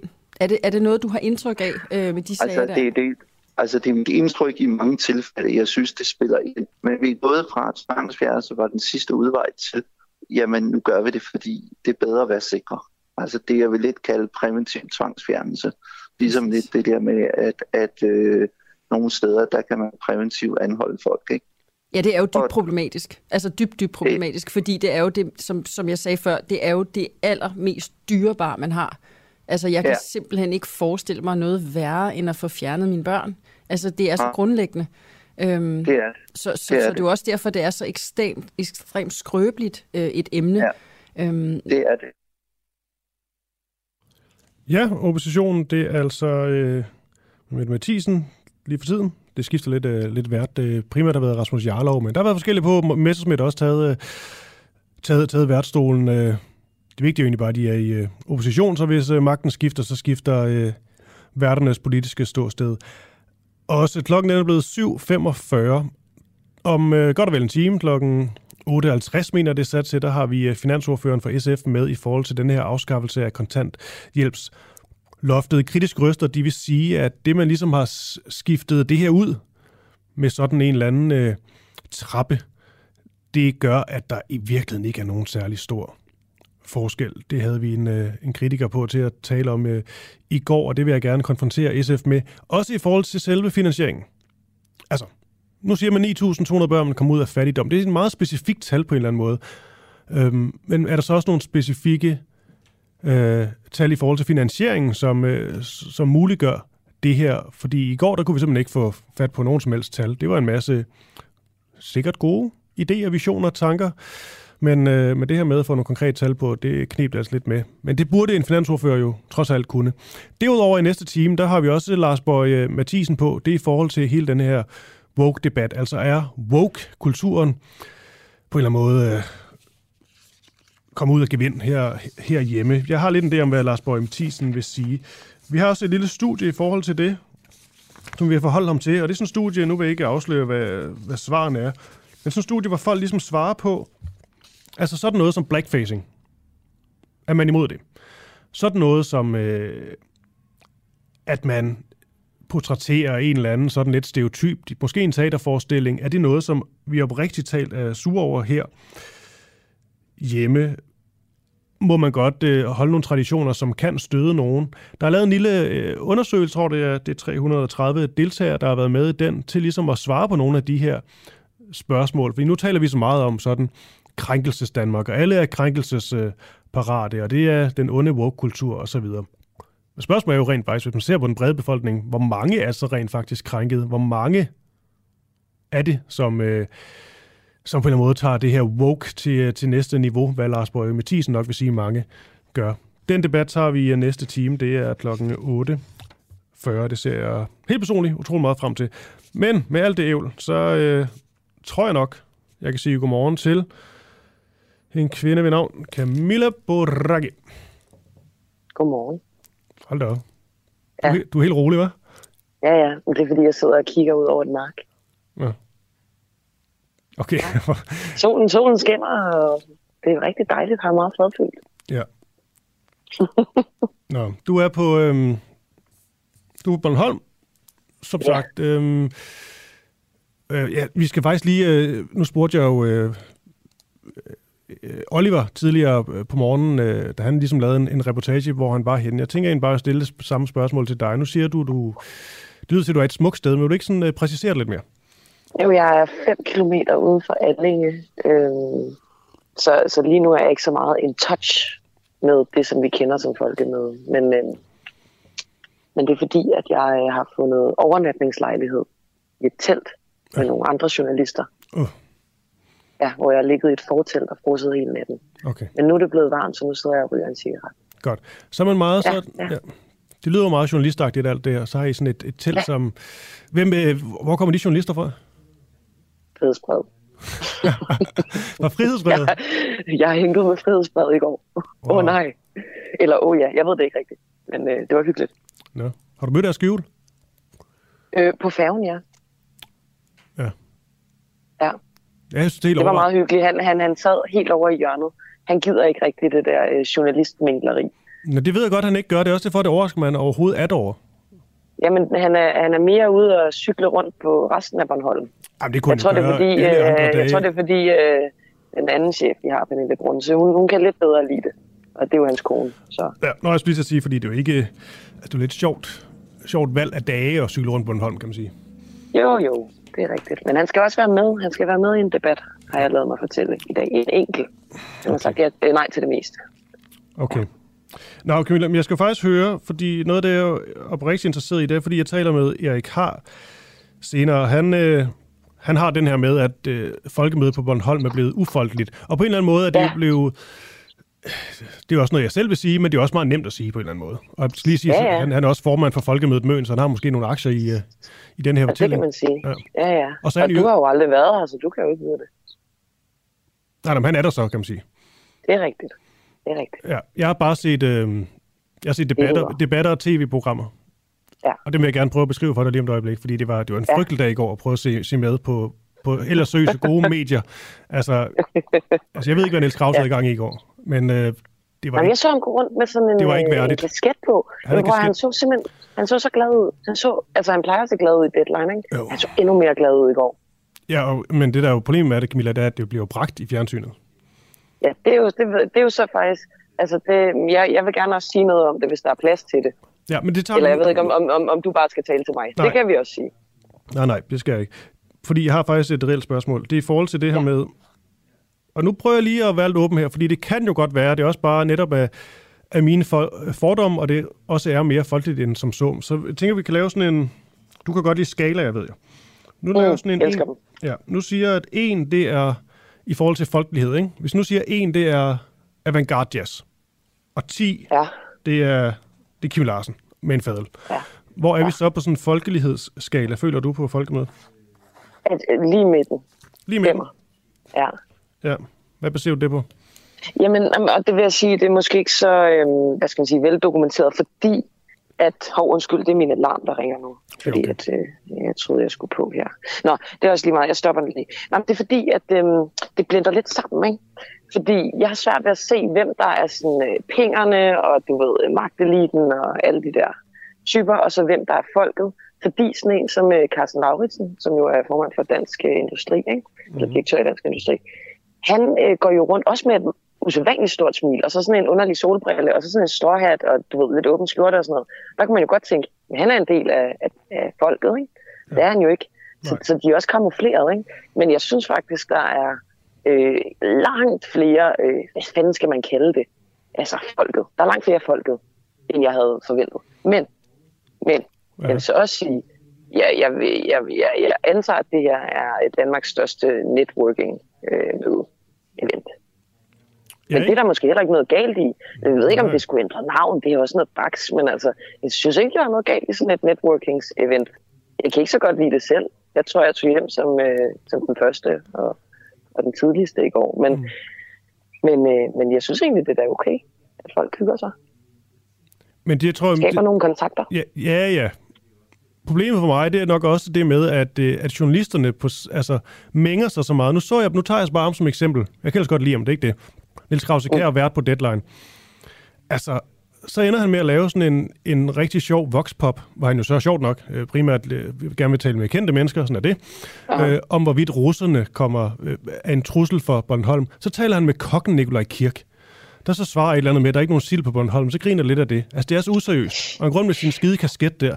Og så slutter ja, det af med, at han, han krammer alle sine... Vi ser sådan en montage af Niels Krause, der krammer Knud Romer. Ja. Ja Nikolaj Kirk. Ja. Og det er det. Altså, jeg har sådan, hvad er det til for? Jeg har sådan, det er sikkert sjovt for dig, Niels Krause. Det er godt, du får et frirum, men kan du ikke bare holde ferie uden at bringe det i, øh, i fjernsynet? Og så derudover, du er journalist, du hygger dig simpelthen for meget med magthaver, nu Nicolai Kirk, det var det ikke, men magthaver og politikere, og for det er også Altså, Bertel nu, er det jo ikke, sådan noget. nu, er det, nu er det jo ikke dem, han har krammet. Jo, det var Bertel, han krammede også Bertel Hård. Nå. Nå, for fanden. Og Og det har vi nok og- alle sammen lyst- Mikkelsen alle og så videre, lyst til. Ja, okay. okay. Altså, det ved jeg ikke. Det, det, er jo det er en svær diskussion, som er lidt større end det. Det kommer jo an på, om han stadig kan være kritisk over for dem. Det tror jeg, jeg synes. Men, øhm, men jo, det kan da godt være, at det blender lidt for meget sammen. Eller også er det meget godt. Altså, vi er jo altid sådan lidt i clinch med hinanden. Ja. Øhm, jeg har ikke snakket med nogen politikere. Jeg tror heller ikke, jeg skal, for jeg synes, det er akavet ikke? at snakke med dem. Øh, altså, når man ikke er på på den måde. Ikke? Men, men det, det er vel fint. Altså, jeg, det er rigtigt, som du siger. Man ser det. Man ser dem stå og hænge ud og sådan noget. Ikke? Men hvad tænker du så med... Fordi nu er du, nu er du, nu er du der jo. Nu, ja. Ja. du, og du, du bor så i telt med frihedsbrevet, hvilket vi også lige skal tale om, når du kommer tilbage. Men, men, men man ser jo, De at fester, de fester bedre end os, Kristoffer. Det gør de faktisk. de har også langt flere De penge. har, ja, de har flere penge, så det er nemmere at være glad, når man har mange penge. Ikke? Jo. Men, det er altid ment. ja, men jeg er hellere... Hellere, hvad hedder sådan noget? Hellere rig og... Nej, det er også lige meget. Men, Ja. men de prøver jo, så vidt jeg kan se, de har sådan sat den ind på, at de skal virkelig stille de kritiske spørgsmål. Nu har de ligesom øh, mulighed for at komme tæt på magthaverne. Og alle de videoer, de lægger op, det er jo dem, der sådan forsøger at gå i hælene på en eller anden politiker, uden at få nogen svar, mm. fordi politikerne mm. ikke, har, ikke har lyst. Det kan virkelig lidt åndssvagt. Men på den anden side viser det vel også, at det her folkemøde jo også bare er politikere, der gerne vil, altså, vil, hygge sig, men jo ikke stille op til de her kritiske interviews ja. Og spørgsmål, og det er da et problem. Ja, måske. Med mindre, at øh, folkemødet faktisk er et folkemøde, hvor de gerne vil snakke med folket, og ikke med os. Altså, jeg synes jo altid, vi skal snakke med os. Men de tænker Men- ikke, men de, ja, okay. Men det, alle, det gør de faktisk. Nå. Det vil jeg sige, de, de, de, de snakker der med folket. Altså, jeg synes, den der myte om, at der ikke er folk på folkemøde, altså, jeg synes ikke, jeg kunne bane mig vej for andet end øh, en, øh, hvad skal man sige, minimand. Jeg ved ikke, hvad fanden man skal kalde det, uden at lyde som en kæmpe douchebag, men, men altså, det, dem synes jeg, der er også der er mange af. Og Hvis det, det, hvis det er det, arrangementet er, at politikerne skal snakke med dem, jamen, øh, så er det vel ok. Selvom jeg også synes, de burde snakke med journalister, hvilket jeg faktisk, det var det arrangement, jeg lavede i går, sådan for journalisten, hvor vi også snakkede om det der med utilgængeligheden. Mm. Ja, det eneste, jeg har Ja. set det arrangement, det er et billede af dig og Magnus Heunicke i... Øh, Ja, vi hyggede os, men, men det var fordi, jeg gav ham en pris for, at, øh, at hans ministerie har forsømt at svare på agtindsigt under corona. det er da sjovt. Lukkethedsprisen hed det. men det er da ikke sjovt. Om det var sjovt? Det er da ikke sjovt. Nej, det er ikke så sjovt. Hvorfor sidder du så og griner sådan? Det der er lidt hygge, Ah, efter han havde svaret. Okay. Hvorfor, altså, ge- har du aldrig lavet et kritisk interview, som så går over i, at øh, man siger en eller anden sjov bemærkning? Nu må du holde op. Altså, Sådan et billede har sådan ikke taget mig, Camilla. Nå, okay, okay det, du synes simpelthen, det er et kompromitterende billede. det er vanvittigt. jeg ved ikke, hvad jeg gør. Jeg synes bare, det bliver bare så hyggeligt. Jeg tror, det er det, jeg har det, det, det store problem med hele den her dækning af, af, af folkemødet. Øhm, Hvorfor men, må det ikke være hyggeligt? Det forstår jeg faktisk ikke. Altså, så længe man passer sit arbejde. Jeg bliver da ikke en mindre kritisk journalist af, at der er nogle sekvenser i et interview med Magnus Heunicke, som ellers er kritisk over for den praksis, der foregår i Sundhedsministeriet, at der også er dele af det, der er hyggeligt. Det gør mig da ikke mindre kritisk. Alright. Nej, nej, du, altså, det er også godt, du svarer mig igen. Jeg, jeg, øh, Jamen, det er min yndlingsting i hele verden, er at svare dig igen. Ja, men øh, jeg kunne sagtens fortsætte, det ved du godt, men jeg tror også bare, jeg begynder at kede lytterne nu, så jeg tænker, nu, nu, nu stopper jeg bare, og så får, Jeg kan også sagtens fortsætte. ja, men nu Du får, du, bare. okay, nu får du den. Det var, du lavede et godt ja. Kritisk interview med Magnus Heunicke, og I sluttede af med at smile, øh, og det blev så taget billeder af, og det er fint. Vi smilte, vi, vi smilte flere gange. Det er da okay. Okay. Du har ikke hørt det. Nej, nej, det jeg siger bare, du lavede, ikke. jeg går ud fra, at du lavede et godt kritisk interview med ham. Ja, ja, det gør det. Godt. Han fik en pris for at være lukket. Ja. Jeg stoler på dig. Og øhm, ja, det er ikke bare det. Vi ses. Du, du sender igen, hvornår? Jeg sender igen på tirsdag, tror jeg. Ja. Med eller uden dig. Og så med dig på onsdag, torsdag og fredag, og så går vi på ferie. Super. Jamen altså, er det ikke bare det? Jeg skulle hilse indfra, og god dag. Tak, tak, tak. hej, God dag. hej. Hej, hej. Hej, du lytter til Den Uafhængige på podcast. Husk, at du også kan lytte med, når vi sender live hver morgen klokken 7.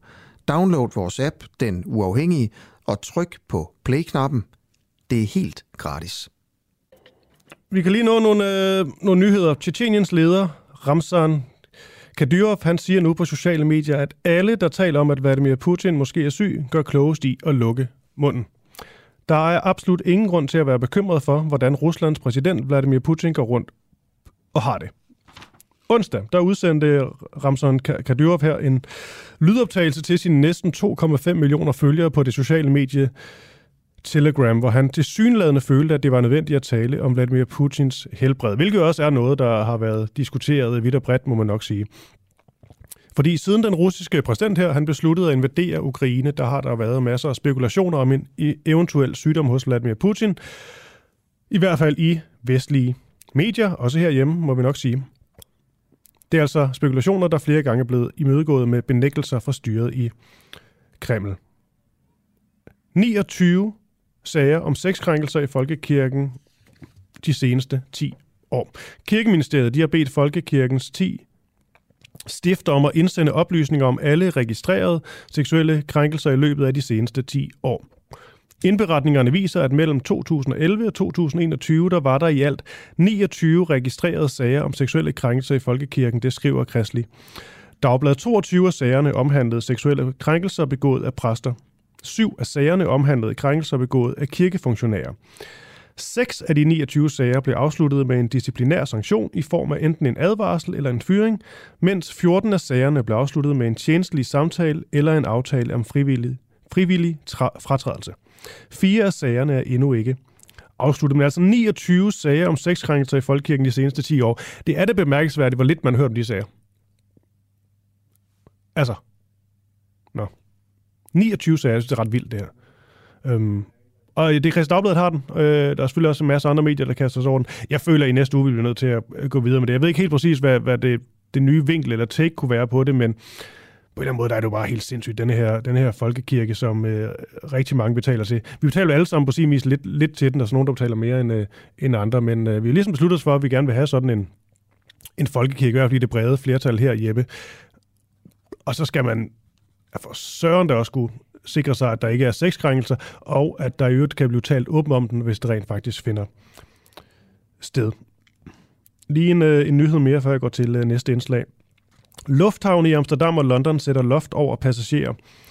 Gatwick Airport i London vil hen over sommeren begrænse antallet af flyvninger som følge af fortsat personalemangel i lufthavnen. Det reducerede antal flyvninger betyder, at flyselskaber vil være tvunget til at aflyse afgangen. Den britiske melding kommer kort tid efter, at Schiphol Lufthavn i Amsterdam i går oplyste, at den sætter et loft over antallet af passagerer, som den vil håndtere i løbet af sommerens rejseperiode. Også Schiphol henviser til øh, personalmangel.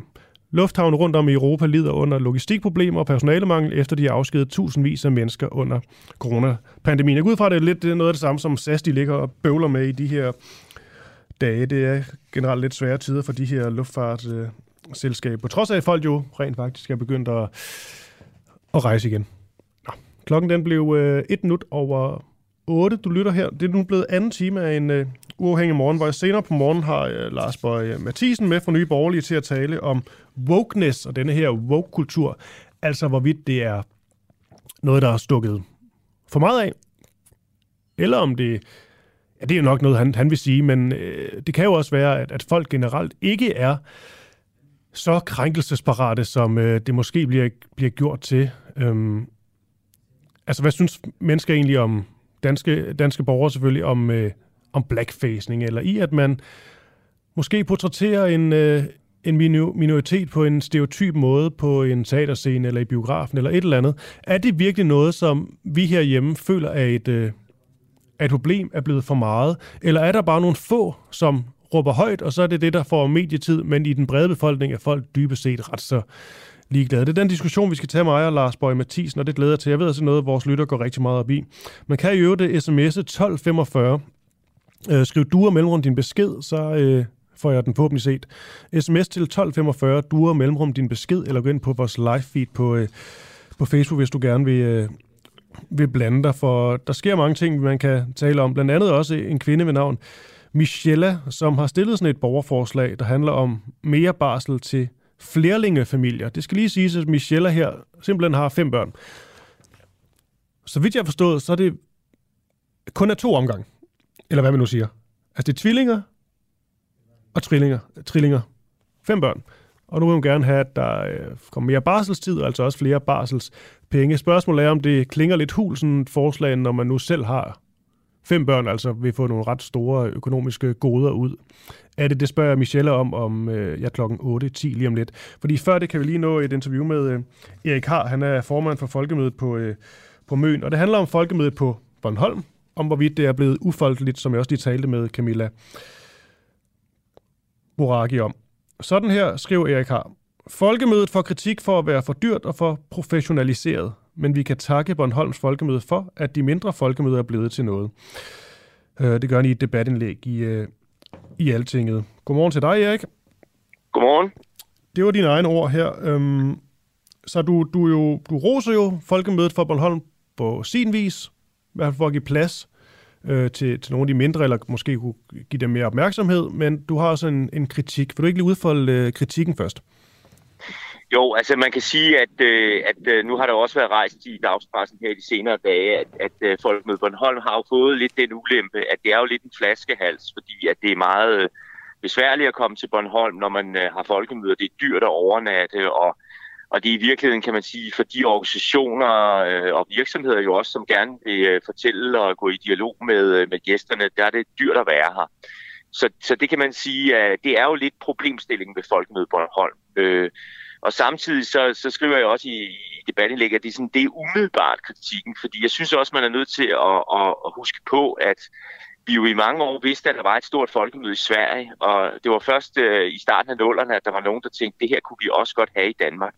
Og Bornholm har jo den kæmpe fordel, at det er en ferieø, så der er meget, øh, kan man sige, der er gearet på øen til, at man kan modtage mange mennesker. Og, og det var jo så her, det så startede. Og, øh, og, og der synes jeg måske også, man skal huske på, øh, hvis man så fjerner sig fra kritikken, at, øh, at det jo også ender med at så være en god pressehistorie, ikke? fordi ja. et folkemøde, hvor folk bare kommer af sig selv, øh, sker jo ikke. Man skal huske på, at der er nogen, der skal arrangere nogle ting. Der er nogen, der skal komme med noget på hjerte, og det kræver en masse organisationer, logistik og den slags. Så, så hvis jeg skal afslutte pointen, så er det jo egentlig grundlæggende at sige, ja, takket være øh, Folkemødet Bornholm har vi fået en tradition omkring folkemøder i Danmark. Og det er vi så nogle andre, der kan, der kan øh, stå lidt på skuldrene af. Og vi kan så til gengæld måske lave noget, der er lidt øh, mere tematiseret, øh, er billigere og mere tilgængeligt at komme til, øh, og som så har et, et andet fokus. Mm. Øhm, ja. Er du selv øh, afsted? Ja, jeg står her på Klippeøen og kigger ud over øh, oceanet i øh, morgensolen her på øh, fredag, ja. som jo er en af de store folkemiddage. Så jeg er på Bornholm lige præcis nu, ja. ja. Er det godt? Ja, det er det. Det er det. Øh, det er meget, som det plejer, vil jeg sige. Og, øh, og det er måske også, hvis man skal kigge lidt frem, øh, lidt øh, det, man kan spørge sig selv om. At øh, skal folkemødet, især på Bornholm, skal det være ligesom Filmfestivalen i Cannes, som jo grundlæggende altid har været en stor filmfestival, og som jeg tror sådan konceptuelt er det samme år efter år.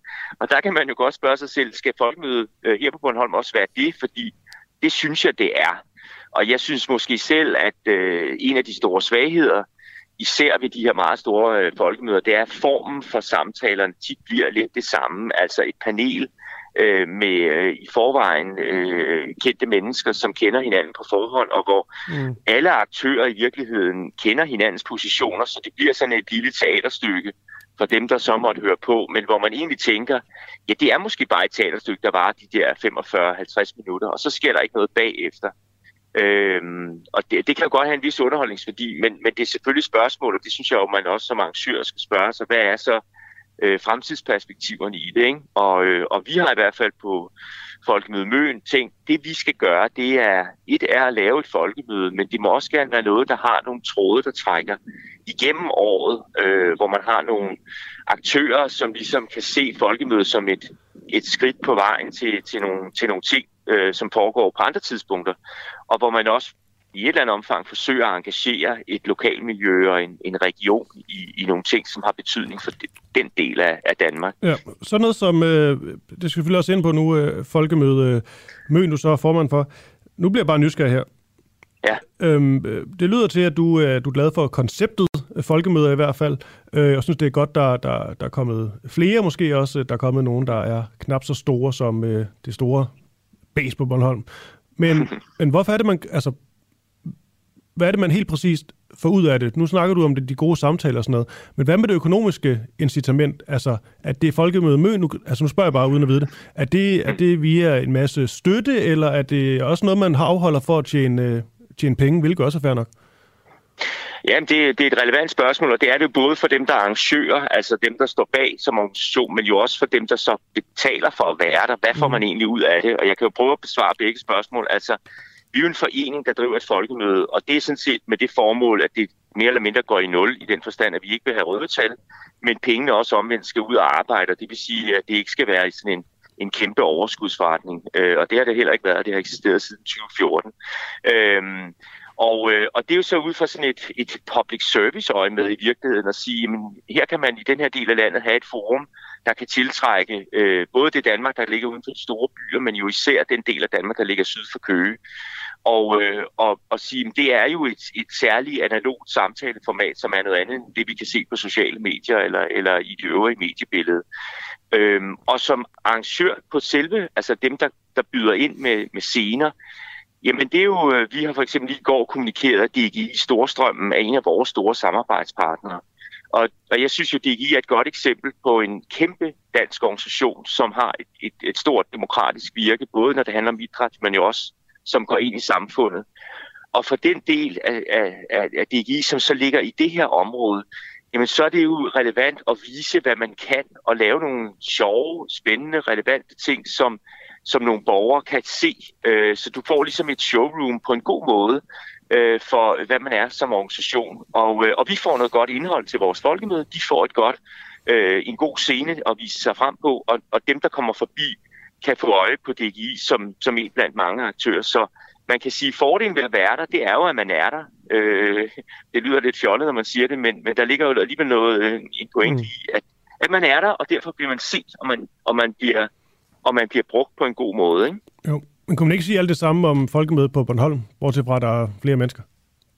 Jo, det kan du klart sige. Altså, men den grundlæggende forskel er jo, at det, der er ved Bornholm, og det er jo også derfor, der er nogle aktører, der har trukket sig alligevel store aktører, det er, at det er meget dyrt at være her, og det er et grundlæggende problem. Der kommer jo et udskillingsløb mm. i forhold til, hvem har råd til at købe øh, de store teltpladser og invitere medarbejdere over og finde overnatning. Altså, det, er jo nærmest et, øh, et, et deltidsjob at, at få sådan en logistik øh, til at fungere for mange. Mm. Øhm, så, så, så man kan sige, at øh, der er sådan set ikke... Det, det, det er ikke noget, der er, er, er noget forkert i, men det er måske noget, hvor man kan sige, at der er nogle modhager ved nogle typer af formater. Ja, men jeg vil sige, der, der kan der være noget, der kan der sagtens være noget forkert i det, altså i forhold til selve konceptet, og det med, det er for, for demokratiet, og så er det for et folkemøde for folket, men hvis folket ikke har råd til at, altså en ting er dem, der, der ikke har råd til at have stander, eller ikke vil længere, men hvis folket ikke har råd til at altså bo der, så er det jo et problem. Ja, det, det kan du sige. Og, og det du også kan sige, der måske også er noget, man, man kan rejse som kritik, det er jo, at, at det bliver de, de virksomheder og organisationer, der har rigtig mange penge, der har råd til at købe standpladserne, ja. øh, som ligger centralt. Og det vil sige, at der er jo masser af mindre aktører i det her samfund, som vi også har brug for at lytte til, som måske bliver lidt mere kvalt. Øh, og, og, og så må man jo finde en vej i det, fordi man kan jo også gatecrashe debatter, hvis, øh, altså forstå mig ret, øh, jo byde sig ind som debattør og, og komme med i paneler, uden at man selv har et, et telt eller en stand, fordi man så bliver inviteret ind i de øh, samtaleemner, der har, mm. har relevans. Jeg er til daglig direktør for de lægestuderende, og vi er herovre uden at have noget selv men selvfølgelig fordi vores valgte kan, kan indgå i debatter omkring fremtidens sundhedsvæsen eller rekruttering til øh, hele lægestanden og alt det der, som jo er så vigtigt for, for Danmark. Ja. Og, øh, og, det, og det kan man jo godt gøre også som en mindre spiller. Okay. Ja. Jeg, har, jeg har øh, formand Folkemødet Møn og altså til stede ved Folkemødet på Bornholm lige nu. Tak fordi du er med. Jeg kan lige sige den sidste besked her. Jeg har fået en besked fra en, der hedder Bjarne, en lytter, der skriver, Debatten om folkemødets folkelighed, overnatningsproblemer og prisleje er så urokkeligt tilbagevendende som øh, koldskålstest i BT. Og det er jo rigtigt. Men, men jeg synes også, jeg kan stadig godt lide at tage den op. Fordi det sker jo hvert år, det bliver jo simpelthen bare større og større, så på en eller anden måde er den jo stadig relevant, debatten. Så nu tog vi den altså her. Og øh, jeg vil bare sige tak, fordi du, øh, du var med. Og, øh, Selvfølgelig. Ja, godt, godt folkemøde, skal jeg jo sige. Ja, tak skal du have. Tak fordi jeg måtte være med. det var slet. Hej. Det er godt, du. Hej. Hej. Ja, ja, ja. Nå, skal tvillinge- og flerlingefamilier have ret til mere barsel? Et borgerforslag om at forlænge barslen med farens eller medmorens øremærkede andel har nået de her famøse 50.000 underskrivere. Det fremgår altså af borgerforslag, borgerforslag.dk, øh, og stilleren af forslaget, øh, medstifteren i hvert fald af borgerforslaget, og mor til fem, det er Michelle Meyer Morsi. Og det er vel en, øh, en pointe, vi skal med her, at hun er mor til fem. Fordi hvis borgerforslaget går ud på, at man gerne vil have mere barsel, vel også flere penge, øhm, i forhold til, hvor, hvor mange du ligesom har i, i husstanden af børn, så øh, er det vel reelt, hvor mange, interessant, hvor mange børn øh, Michelle selv har. Så lad os bare starte der. Michelle, godmorgen. Ja, godmorgen. Ja, lad os bare starte med godmorgen. Det er måske meget god start egentlig. Og så er det oplagte spørgsmål. øh, Nu er det her forslag blevet stillet, og nu har fået de 50.000 underskrivere. Hvorfor skal tvillinge- og flerlingefamilier have ret til, øh, til mere barsel ifølge dig? Øh, de skal ikke have ret til mere barsel, de skal have ret til, øh, hvad hedder det, 26 ugers udvidet barsel. Øh, og det er rigtig vigtigt, fordi det ikke handler om, at vi skal have øh, halvandet års barsel til, til en forælder. Vi er interesseret i at give begge forældre muligheden for at være hjemme de første seks måneder. Og det er sindssygt vigtigt, fordi man i tvillingeforskningen ser, at der er, øh, at der er ekstra meget, øh, eller vi ser ekstra store belastningsreaktioner, efterfødselsreaktioner, skilsmisseraterne er højere blandt øh, flerlingeforældre. Og derfor er det rigtig vigtigt, at vi går ind og aflaster de her familier. Havde de fået øh, to eller tre børn øh, hver for sig, så havde de jo fået to eller tre barsler. Mm. Øhm, og der er bare ekstra pres på i den periode. Det er børn, der er født øh, ofte for tidligt. Øh, det vil sige, at de fleste familier starter på en neonatalafdeling. Øh, der er to eller tre børn, der skal lære at amme. Der er tandemamninger. Øh, det er små babyer. Det er benhårdt. Du sagde, øh, eller du øh, stejlede lige ved at sige, at de skal have ret til øh, mere barsel i, i, ifølge dig. Hvad var det ved ordet mere? Det forstår jeg simpelthen ikke, hvad der var galt i, i det. Men, men vi har opdaget ret hurtigt, at der, der er det med debatten, at, at vi lander samtidig med, at, øh, at der her til august kommer en ny barselslovgivning, der træder i kraft, øh, som jo giver tre måneders øremærket barsel til fædre. Og, øh, og jeg er stor fortaler for, at vi skal have gang i barselsdebatten. Jeg synes, vi er voldsomt bagud i forhold til vores, øh, vores skandinaviske naboer. Men i det her tilfælde, der skal vi ikke ind og til at diskutere, om, øh, om tvillingeforældre har ret til mere end andre. Vi vil bare gerne have øh, muligheden for at have begge forældre hjemme i begyndelsen, og vi får jo ikke mere end andre, vi får stadig mindre end andre. Så derfor er ordet mere, det er, sådan, det er enormt sprængfarligt lige nu, fordi der er rigtig mange, der er rigtig kede af det, og rigtig utilfredse med barselsordningen. Øh, så derfor er det vigtigt for os at understrege, at, øh, at det ikke handler om at få mere end andre. Men okay, jeg hører, hvad du siger. Men alligevel, hvordan er 26 ugers udvidet barsel til tvillinge- og flerlingefamilier ikke mere barsel? Det er det vel for systemet? Altså. Men, men er det det? Fordi barsel burde jo følge barnet, og ikke forældrene eller graviditeten. Øh, jeg har fået fem børn på to graviditeter. Havde jeg fået fem børn individuelt, så havde jeg fået fem barsler. Nu får jeg to barsler til fem babyer, som i forvejen, eller til fem børn, som mm. i forvejen, har den udfordring, at de født lidt tidligere. Øh, hvad hedder det? Der er flere at dele opmærksomheden med. Man siger jo, at en, øh, en, en forælder til et, en enkelt baby har 240 minutter om dagen til øjenkontakt og nærvær og hud mod hud og alle de her ting, som er sindssygt vigtige i de første måneder og i det første år. Øh, en tvillingeforælder har 110 minutter til deling mellem to babyer. Jeg ved ikke engang, hvad jeg har som trillingemor. Øh, så, så derfor så, øh, så, så, så synes jeg bare, at, at det er sådan lidt at blande pære og bananer. Okay. Nå, så i forhold til øh, pengene. Ja. Det, altså, fordi en ting er jo at stille et, et, et, et, et sådan et borgerforslag, og det er jo, synes jeg, kun en god ting, at man, man kan det, og man også kan øh, få lov til at fremsætte forslag i Folketinget. Det er jo så ikke sikkert, skal lige siges, men det kan i hvert fald få muligheden for.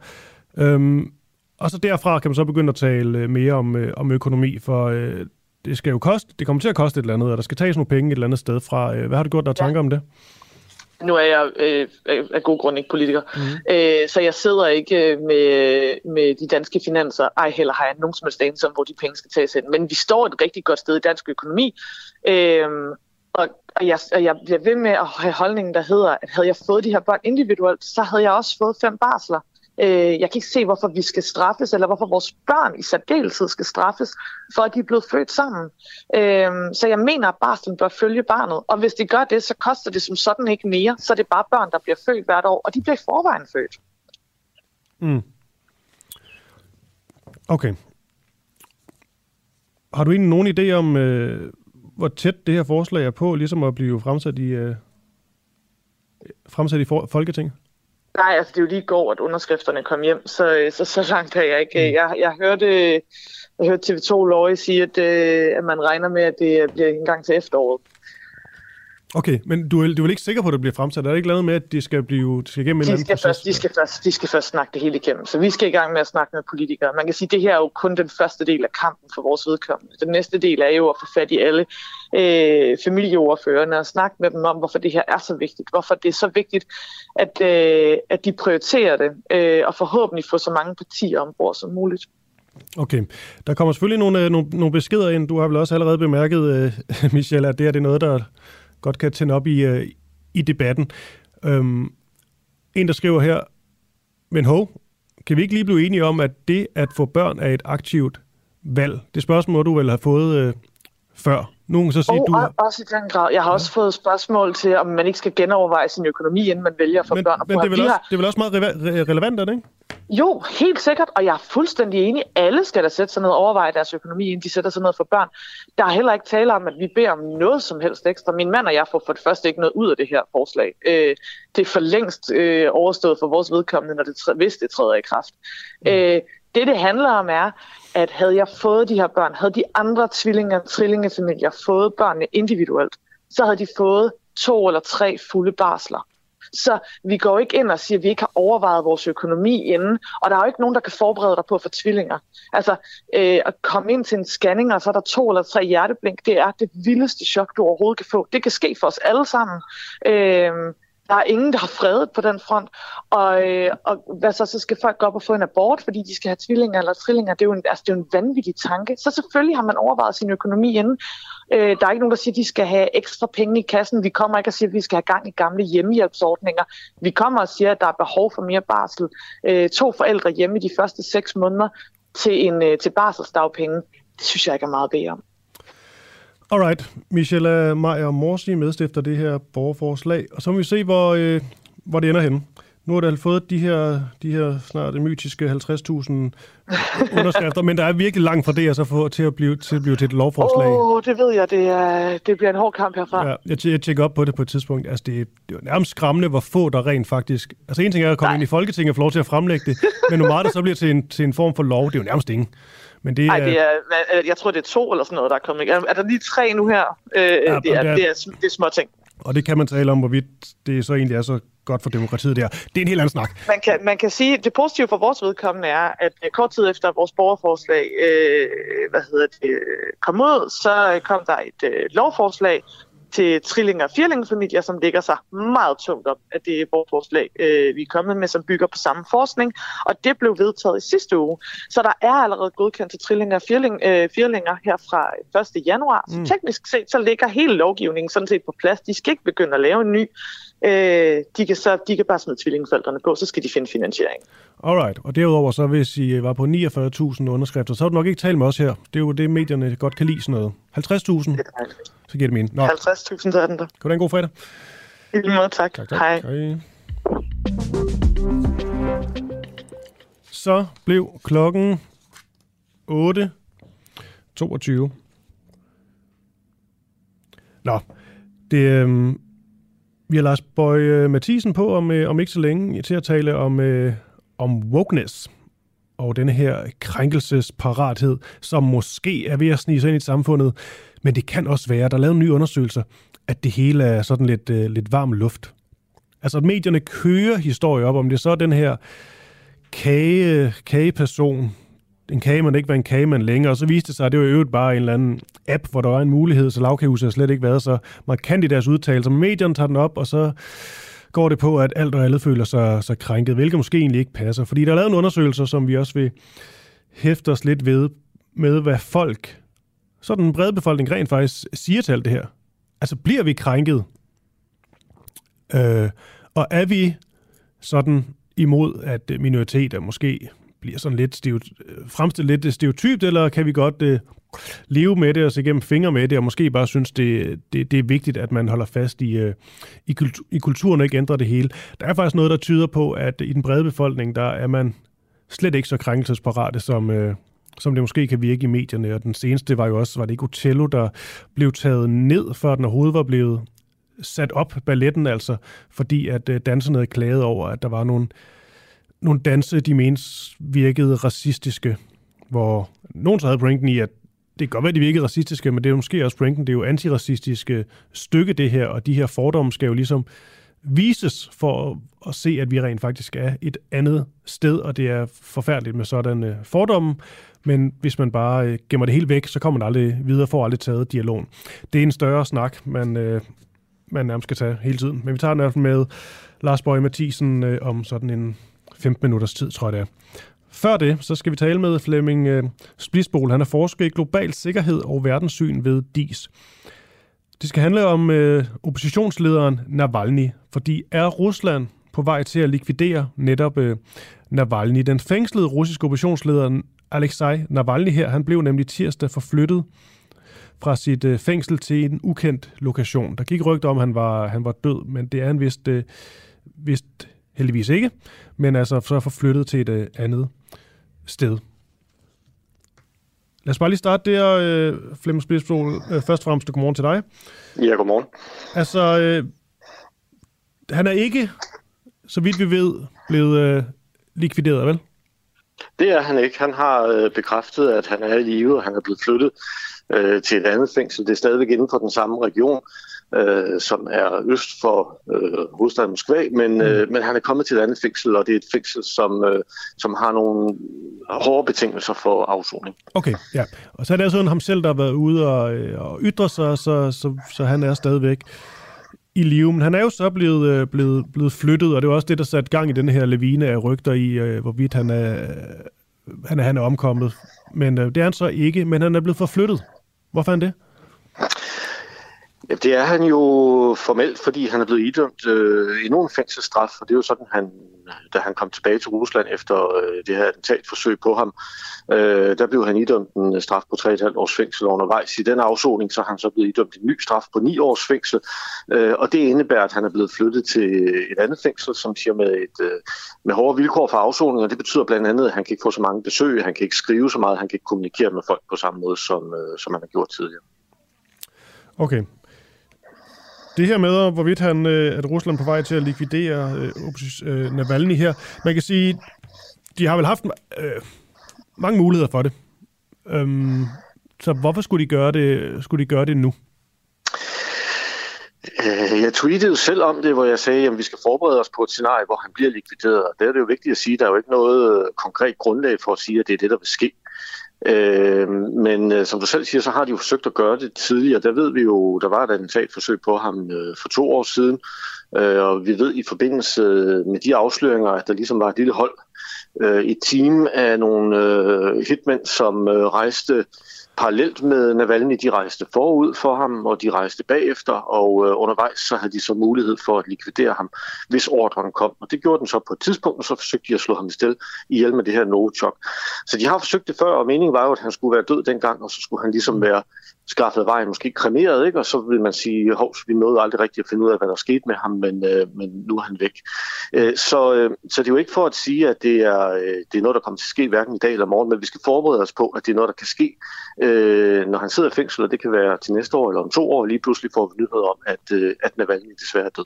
Men nu hvor han så er i, i russernes varetægt, ja, så er det jo netop ikke, det vil jo ikke svært for dem at, at slå ham ihjel for, for at være lidt kynisk her, men er det også en frygt for, at det vil være, at det vil være for gennemskueligt på en eller anden måde? Ja, det, det kunne det være, og det, det vil det jo måske være under, under normale omstændigheder, men det her er ikke normale omstændigheder. Rusland er øh, jo øh, for det første det land i verden nu, der har pålagt flest sanktioner. Mm. Så noget af det, der kunne holde russerne tilbage tidligere i forhold til at øh, likvidere Navalny, det vil være frygten for, for de konsekvenser, det vil få. Blandt andet fra amerikansk side har man jo sagt, at hvis der sker noget med Navalny, så vil der komme omfattende sanktioner.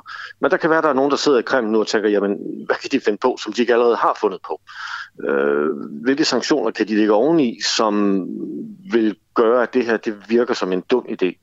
Øh, sagt på en anden måde, man kan sige, at der er en, på en måde en form for invitation til det, eller en anledning, fordi de russiske myndigheder kunne sige, jamen, den, de omkostninger ved det vil være marginale i forhold til det, der allerede er kommet på grund af krigen i Ukraine, så vi kan gøre det nu.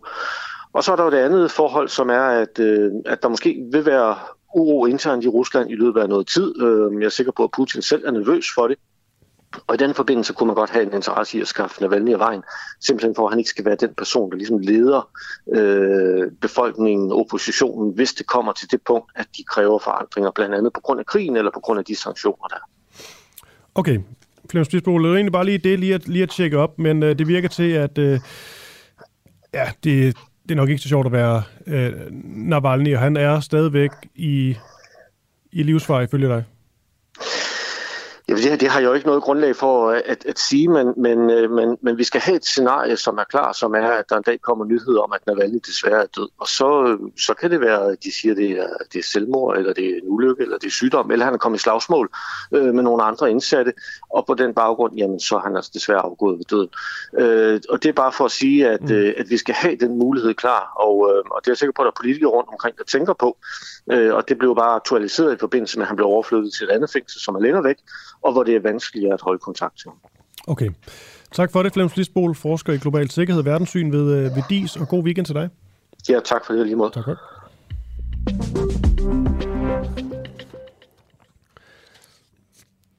Nå. Er Vogue-kulturen i Danmark stukket af? Det er der altså, ret mange, der, der mener. Blandt andet Morten Messerschmidt, øh, formand for Dansk Folkeparti, der senest ville lave sådan et opgør mod denne her, denne her woke-kultur. En ny undersøgelse om øh, danskernes holdning lavet af Opinion antyder, hvor galt det står til med denne her woke-kultur i dag. Og øh, det er noget af det, vi skal have til udgangspunkt i, når jeg taler med Lars Borg øh, Mathisen, øh, MF for, for Nye Borgerlige. Om... Ja, du er med, Lars Borg. Godmorgen. Ja, godmorgen, det er der. Hvor er du henne? Jeg er i Aarhus. Ja, det er helt befriende at tale med en, der ikke er på folkemøde. Ja, jeg var, engang, jeg var derovre, tror jeg, i 16, og så tror jeg, hvis jeg har set sådan, at uh, ja, så, så, så kan der vist godt gå en tid, inden jeg skal derover igen. Altså, jeg har ikke, altså, jeg, jeg, altså det, det må de selv om. Jeg, jeg, jeg, jeg har noget andet at bruge min tid på. Det er godt. Der er vi det kan godt være, at jeg engang tager over igen, det skal jeg ikke sige. Okay, det er fint Øhm, ja, mit oplægsspørgsmål var, øh, er Vogue-kulturen i Danmark øh, stukket af? En ny undersøgelse om danskernes holdning, lavet opinion, antyder, hvor galt det står til med Vogue-kulturen i dag. Lad os bare starte der, Lars Bøge Mathisen. Øh, synes du, at woke-kulturen i Danmark, den har, øh, den har taget overhånd? Ja, jeg, altså, jeg synes i hvert fald, at, at, at den der krænkelseskultur, den har taget overhånd. Altså, øh, det er det her med, at at man ikke må, må blive krænket, når man lever i et demokrati. Øh, det synes jeg har taget overhånd. Mm. Øhm, det der med at definere det, om det præcis er en bogkultur, eller om det forandrer sig ind i noget andet, og det tror jeg, vil andre så lige, lige, lige bestemme, som, som sidder og forsker i sådan noget.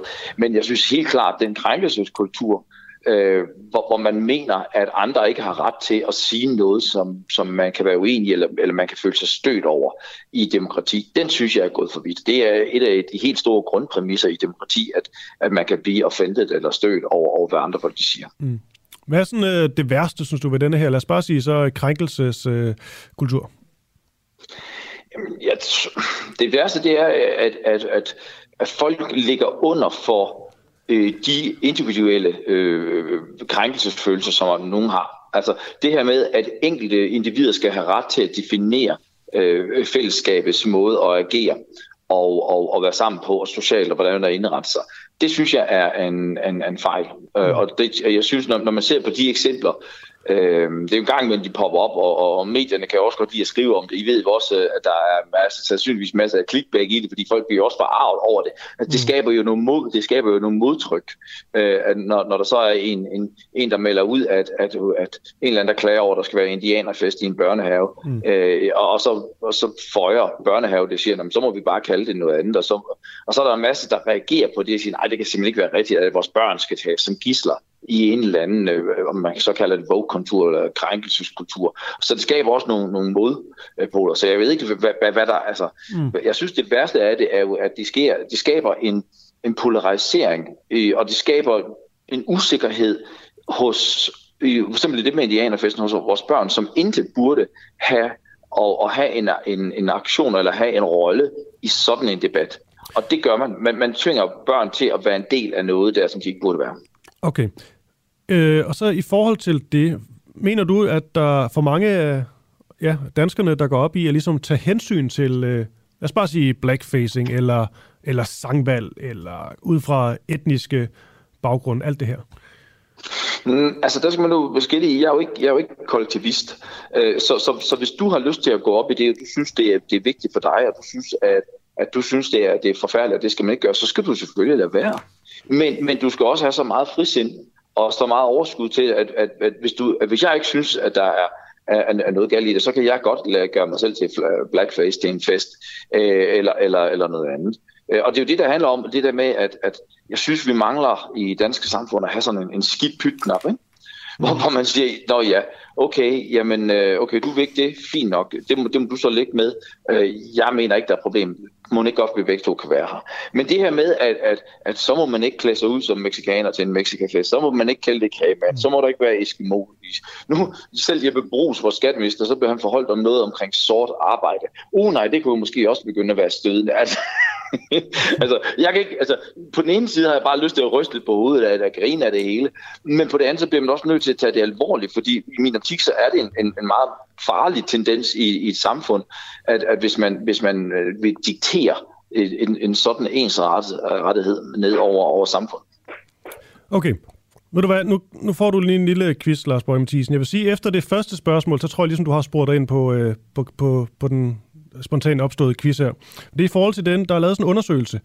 Øh, den har 330 øh, deltagere. Det er sådan et, et, et pilotstudie i en anden sammenhæng. Det er derfor ikke sådan totalt repræsentativ for alle danskers holdninger, men det er jo et meget godt redskab til ligesom at udfordre de her holdninger og, og opfattelser. I forhold til spørgsmålet, altså de her 330 tilfældigt valgte danskere om, hvorvidt de er uenige i, at blackface er problematisk. Hvor mange tror du så, der svaret det i sådan en procenttal, der er, simpelthen, der er uenige i, at blackface er problematisk? Mm. Ja. Er, det, er, det, er det tilfældigt udvalgte mennesker? Ja. Øhm, jamen jeg tror, det er... Jeg håber, det vil være et flertal, der ikke synes det er problematisk. Jeg må bare sige 65 procent. Jeg ved det Det er et flertal. Ved du hvad? 82 procent. 82 procent? Okay, jamen, mm. jamen, der var jeg inden for, inden for rimelig Ja. Fint. Hvor mange mener ikke, man bør tage hensyn til etnisk baggrund ved for eksempel øh, sangvalg? Det tror jeg, der er mange, der gør. Øh, så det, de tror det, det kan godt ligge deroppe i, i det samme 70-80 stykker. Ja, 86 procent. Ja. Ja, så er der 71 procent, der er uenige i, at der bør tages særlig hensyn til kønsidentitet, og 82 procent er uenige i, at vi bør fjerne statuer relateret til, til slavehandel. Jeg sad bare og så de her tal, og igen, det er jo, det er jo sådan et, øh, et pilotstudie, men det er alligevel 330 tilfældigt udvalgte øh, deltagere, og jeg synes bare, det jo nogle, egentlig nogle lidt overraskende høje tal. Jeg ved ikke, hvad du tænker? Ja, øh, nej, altså sådan set ikke, fordi altså, når, altså, når jeg snakker med, og jeg snakker med rigtig mange mennesker i, mm. i løbet af en uge, øh, så synes folk også, det er fået gået for vidt. Altså, de synes også, at hele øh, MeToo-bevægelsen var gik for vidt til sidst, og det er jo ikke det samme med, at folk i magtfulde positioner ikke må, at de må, må seksuelt og undertrykke og bruge deres magt til noget andet, men, men det var bare gået for vidt. Og jeg tror også, folk har det her, at hold nu op, øh, det, det er gået for vidt. Men, men, men det er jo måske øh, en, en, en sådan en, en, en elite, som har let adgang til medierne. Måske skal medierne også begynde at kigge ind og sige, hov, øh, er vi med til at puste det her op? Fordi at der er nogle, nogle grupper, måske i en, i en kulturkreds eller noget andet, som, som har let adgang til medierne. Meget lettere adgang end, end, end øh, fru Jensen, der arbejder på en kasse øh, ja, ja. i kassen i Netto eller noget andet. Ikke? Mm. Så derfor bliver, bliver de her ting jo måske kørt op på et højere niveau, end hvad de reelt set øh, har, har sat sig ude i samfundet. Så det tror jeg, det, det er meget rigtigt. Mm. Er du egentlig enig i, at øh, med de her 82 procent af de, øh, de adspurgte, at, øh, at blackface det ikke er problematisk? Ja. det, det, er, er du det? det, det, det Ja, altså, det, det, det, der, der, nu bliver jeg bare lige lidt... Det må jo også godt være... Øh, jeg har, lidt meget, jeg har meget svært ved den her krænkelseskultur egentlig. Men lige sådan noget som blackfacing, det forstår jeg egentlig godt, man, man lader være med. Fordi det er da godt nok bare at gengive en eller anden åndssvag stereotyp. Det, det synes jeg Det forstår jeg godt, man, øh, man er stoppet med. Men du synes så, at blackface er, fis, er fint, hedder det?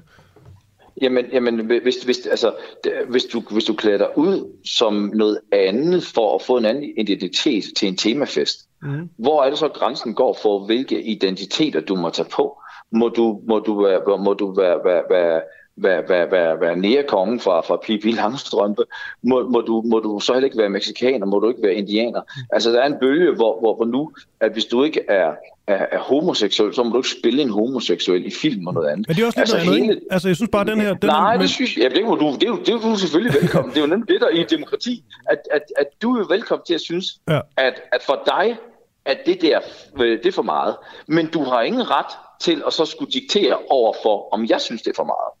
Nej, det ved jeg egentlig heller ikke, men jeg vil så prøve at diskutere med dig. Og, og det jeg bare lige har i forhold til, til blackfacen, der tænker jeg, der spiller man så meget ind i nogle racistiske stereotyper. Det er jo bare at se, se gamle film. Altså, det er jo en det er jo portræt af, af den sorte mand som en eller anden, ofte som meget, meget øh, tilbagestående, som øh, lever i en eller anden øh, jordhule, et eller andet. Altså, der findes bare øh, grimme eksempler på, på blackfacing, hvor man jo som øh, den hvide mand ligesom portrætterede den sorte mand på en speciel måde. Der tænker jeg bare, når man ser den gengivet i, lad os sige, 2022, så må der jo kunne sidde nogen her til lands, øh, med jo, og, og, der sorte i huden, der tænker, at det er godt nok et... Øh, at, at det stadigvæk, er vi ikke kommet længere?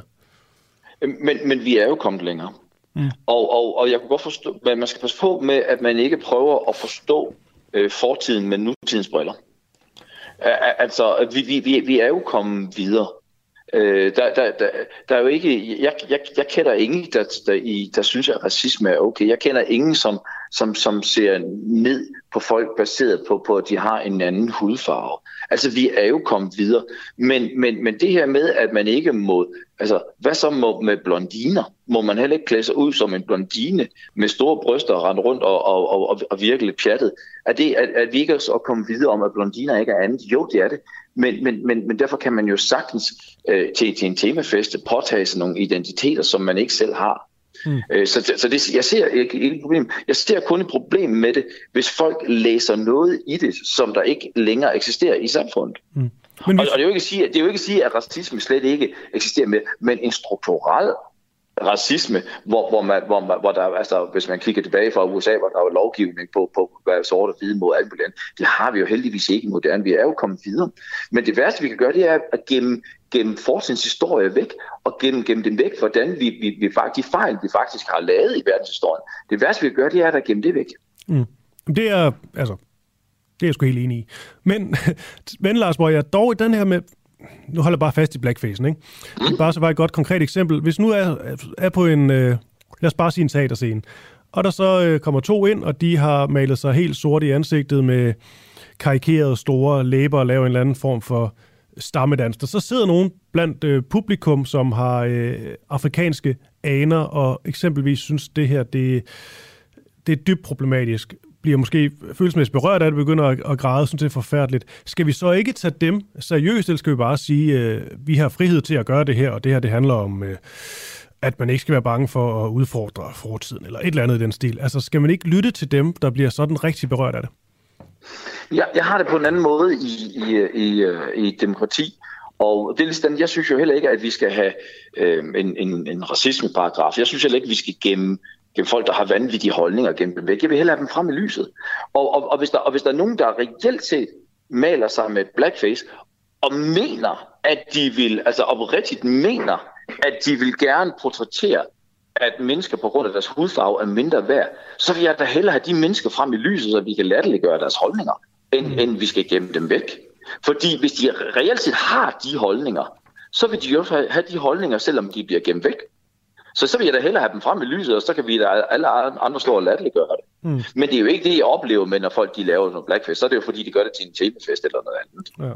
Men hvis de rent faktisk havde den holdning, så vil det jo være endnu farligere, det som du så hentyder til, at man skal gøre, og gemme de mennesker og deres holdninger væk, så de kan leve i de skjulte. Mm. Nej, så er det jo netop styrken, synes jeg, i demokrati. Og det synes jeg, vi, vi, vi har vist også i, historisk mæssigt, at hvis der er mennesker, som har de der holdninger, så lad os få dem frem.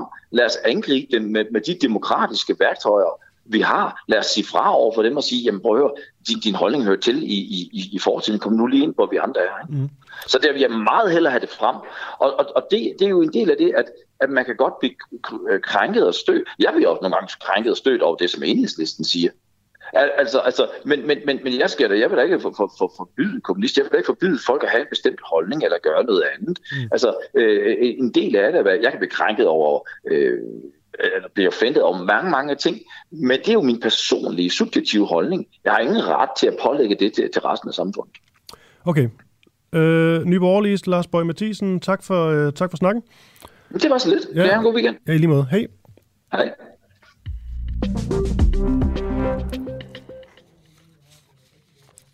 Nå, vi kan lige... Øh, jeg har SF's øh, finansordfører med om et kort øjeblik omkring det her ophævelse af kontanthjælpsloftet. Men før det, så har vi Thomas Kirk Sørensen med. Han er marinebiolog og leder af den marineafdeling hos WWF Danmark.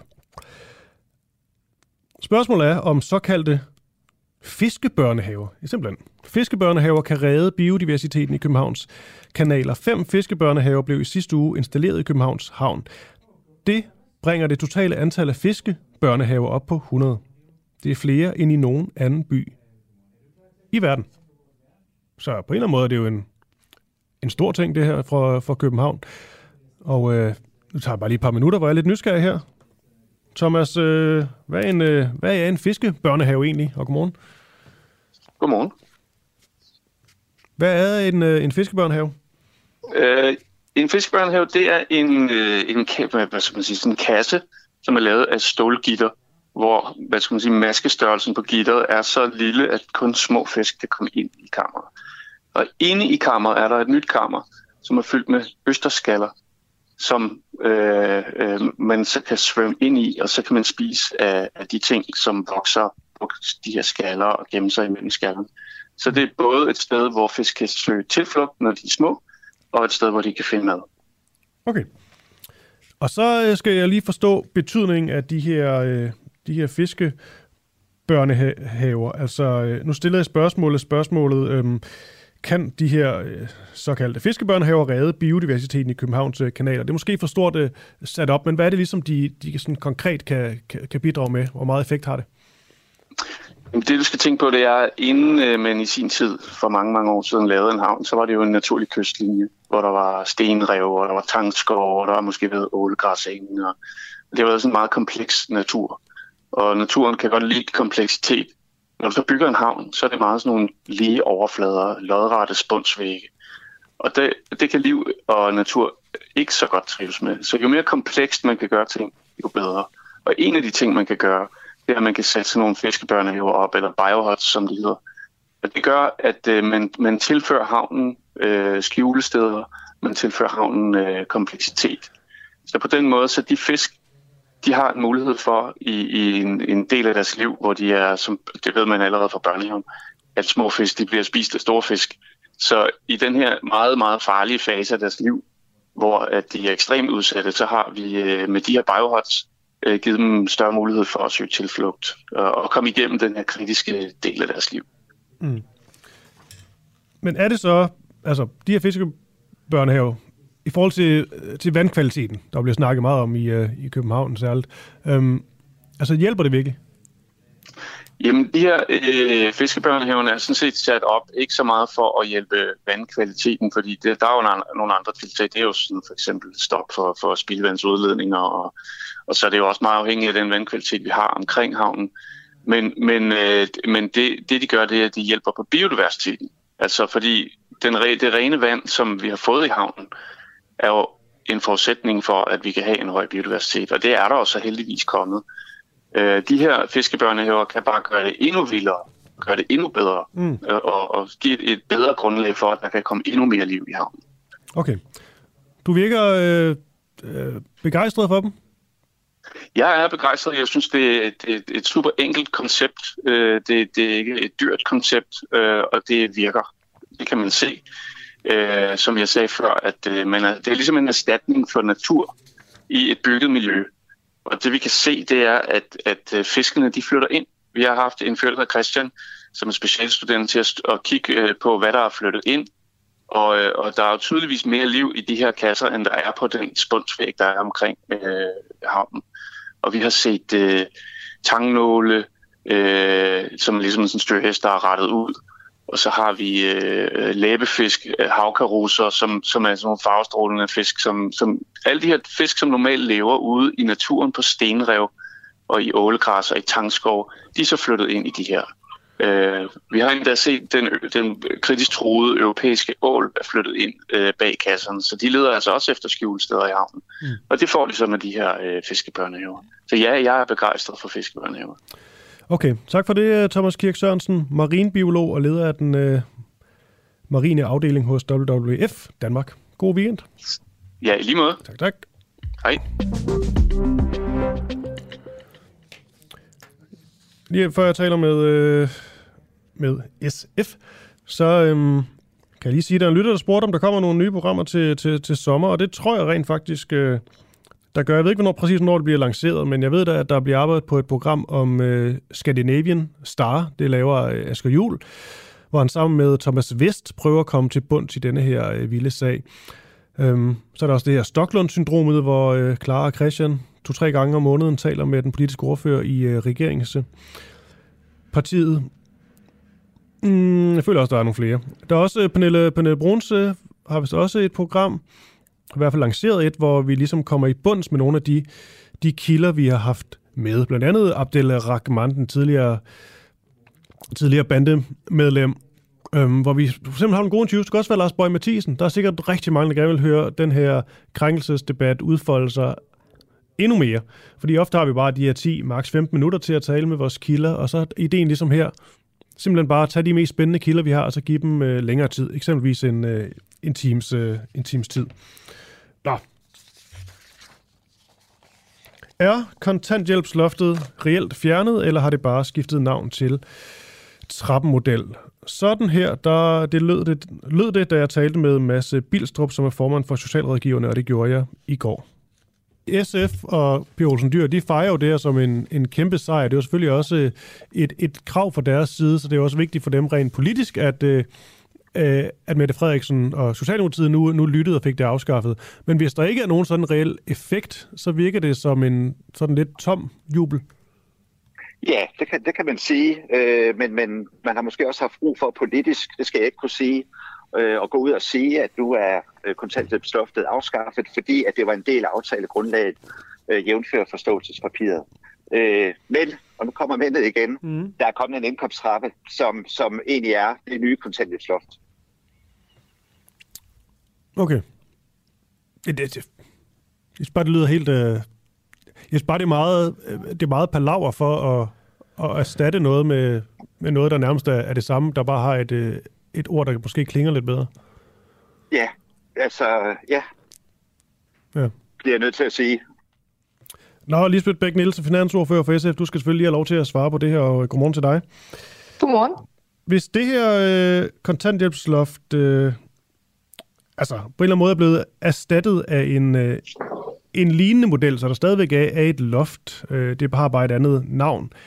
Øh, er der så noget at fejre? Jamen det er der, fordi at, øh, og jeg, jeg synes egentlig, at kritikken er, er uretfærdig, fordi at med den her aftale, der løfter vi 9.200 børn øh, ud af, af, af fattigdom, altså ud af den relative fattigdom, som bliver defineret i, i Danmark. Altså det er over 9.000 øh, børn, der bliver løftet med det her. Øh, det, det synes jeg ikke er rimeligt at, at, at lade som om, at det er, det er ingenting. Okay. Det er rigtigt, at vi i forståelsespapiret øhm, der havde vi jo sagt, at vi skulle have fjernet øh, kontanthjælpstrappen, og det var så også vigtigt for, for Socialdemokraterne, der stod, at man ikke kunne få øh, ubegrænset øh, øh støtte øh, og tilskud osv. Og så skulle vi jo ligesom løse den her cirklingskvadratur, eller hvad, hvad man skal kalde det. Mhm. Ikke? Øhm, men, men det synes jeg, vi har gjort. Altså det er rigtigt, der er kommet en ny indkomsttrappe, fordi der skal være forskel mellem på at være beskæftigelse og på at være på dagpenge, og på at være i dagpenge og på at være i kontanthjælp.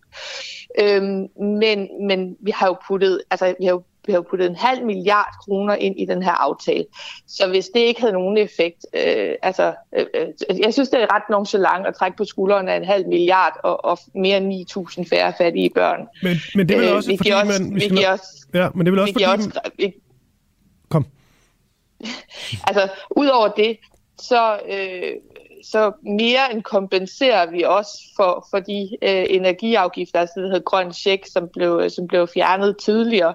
Altså man, man løfter alle med, med 500 kroner. Man sikrer gratis medicin til alle i kontanthjælpssystemet. Altså ikke kun kontanthjælpsmodtagere, men alle i kontanthjælpssystemet, og det er jo flere end kontanthjælps en kontanthjælpsmodtager. Mm. Øhm, øh, og, og, og, og dertil så, så øh, har vi også lavet en aftale om 3.000 kroner til, til fritidsaktiviteter årligt per, per barn. Så jeg, synes ikke, det er rimeligt at sige, at det er ingenting. Ja, og det skal lige siges, at, øh, at de, den del, du også nævnte her til sidst, det havde med Spils også med senere. Det var bare et kort klip, det her. Mm. Men i forhold til det med øh, kontanthjælpsloftet, som Altså, det har jo virkelig været vigtigt for, for SF at få det fjernet, og man også øh, fejrede det. Men når det så bliver erstattet, jeg kan godt sige, at der er andre ting også, men når det bliver erstattet af sådan mm. en, en trappemodel, hvor der reelt mm. set ikke virker til at være den store forskel, og man stadigvæk har et loft, er det så ikke lidt at, at, at gøre lidt nar, nar af, af vælgerne, fordi at, siger man fjerner et loft, men man har stadigvæk et loft, det er bare sådan et, et, et nyt loft. Men, men så bliver jeg bare nødt til at stille det modsatte spørgsmål ja. øh, til, til, til, øh, til jeres tidligere gæst. Altså, øh, hvis man ikke skulle have en indkomsttrappe, så ville det jo betyde, at nogen på kontanthjælp kunne få udbetalt mere, end hvis man var på dagpenge, altså havde forsikret sig. Så det er jo ligesom de forskellige hensyn, vi skal have løst. Og det indholdsmæssige kritik, som vi havde med kontanthjælpsloftet, det var, at det løftede en masse folk, øh, en masse børn specielt ind i fattigdom, fordi at det kontantsloft, som den blå regering lavede, det ramte børnefamilier uforholdsmæssigt hårdt, altså mere end andre grupper. Øhm, og vi kunne se, at antallet af børn, der voksede op i fattigdom, den måde vi definerer det på i Danmark, den steg kraftigt under Lars Løkke, altså med et hug den dag kontantloftet blev indført. Så det var jo den indholdsmæssige kritik af, at kontantloftet det, det ramte så hårdt, øh, og, og, det, øh, og det med et hug øh, placerede en masse børn under fattigdomsgrænsen. Mm. Det er de, de 9, mere end 9.000 børn, der nu bliver flyttet ud af den her aftale. Og derfor så mener vi, at den indholdsmæssige kritik, altså at man havde kontanthjælpsloft, øh, der, var, der var alt for skrabt, som betød, at, at mange børnefamilier ikke har råd til at gå til fritidsaktiviteter og, og afholde børnefødselsdag osv., at det har vi øh, løst en stor del hen ad vejen med det her. Men der er selvfølgelig stadigvæk ting, som, øh, som vi vil kæmpe videre for. Øh, vi synes ikke, at 225-timers reglen øh, er en god regel. Den er også øh, efterladet en masse børnefamilier i fattigdom, øh, og der er også andre ting.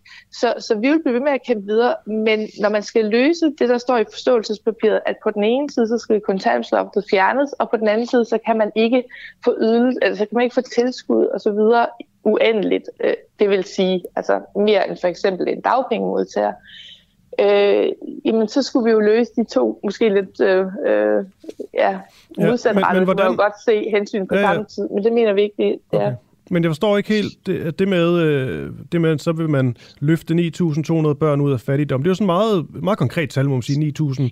Mm. Hvad er det så for nogle sådan konkrete tal, der ligesom øh, finansierer det her, der gør, at man ligesom er sikker på, at det her det vil være resultatet?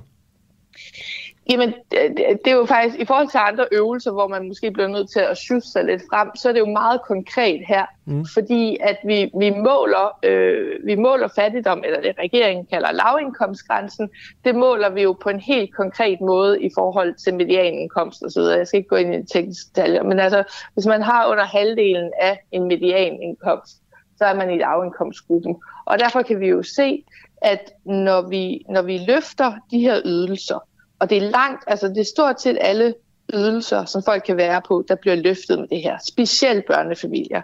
Jamen, så kan vi jo se, at de kommer ud af den gruppe, der er defineret som fattigdomsgrænsen eller lavindkomstgrænsen, øh, afhængig af, hvordan man, man øh, i talsætter det. Øhm, og det er jo fordi, at vi vi putter en halv milliard ind i systemet.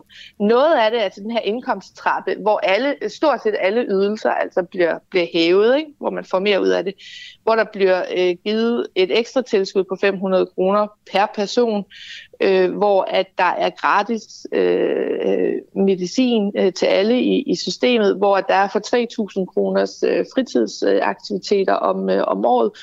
Og de, øh, altså, det, så er der også nogle andre ting, som at man ikke skal tvangsindløse sin pension, hvis man er øh, kontanthjælpsmodtager, og at man kan holde øh, ferie med supplerende. Øh, altså, der er ret mange Men er der- men er der elementer i sikker- sikkerhed som har for- en økonomisk, Ja. som har en økonomisk øh, værdi. Men er der og ja, det er der sikkerhed for.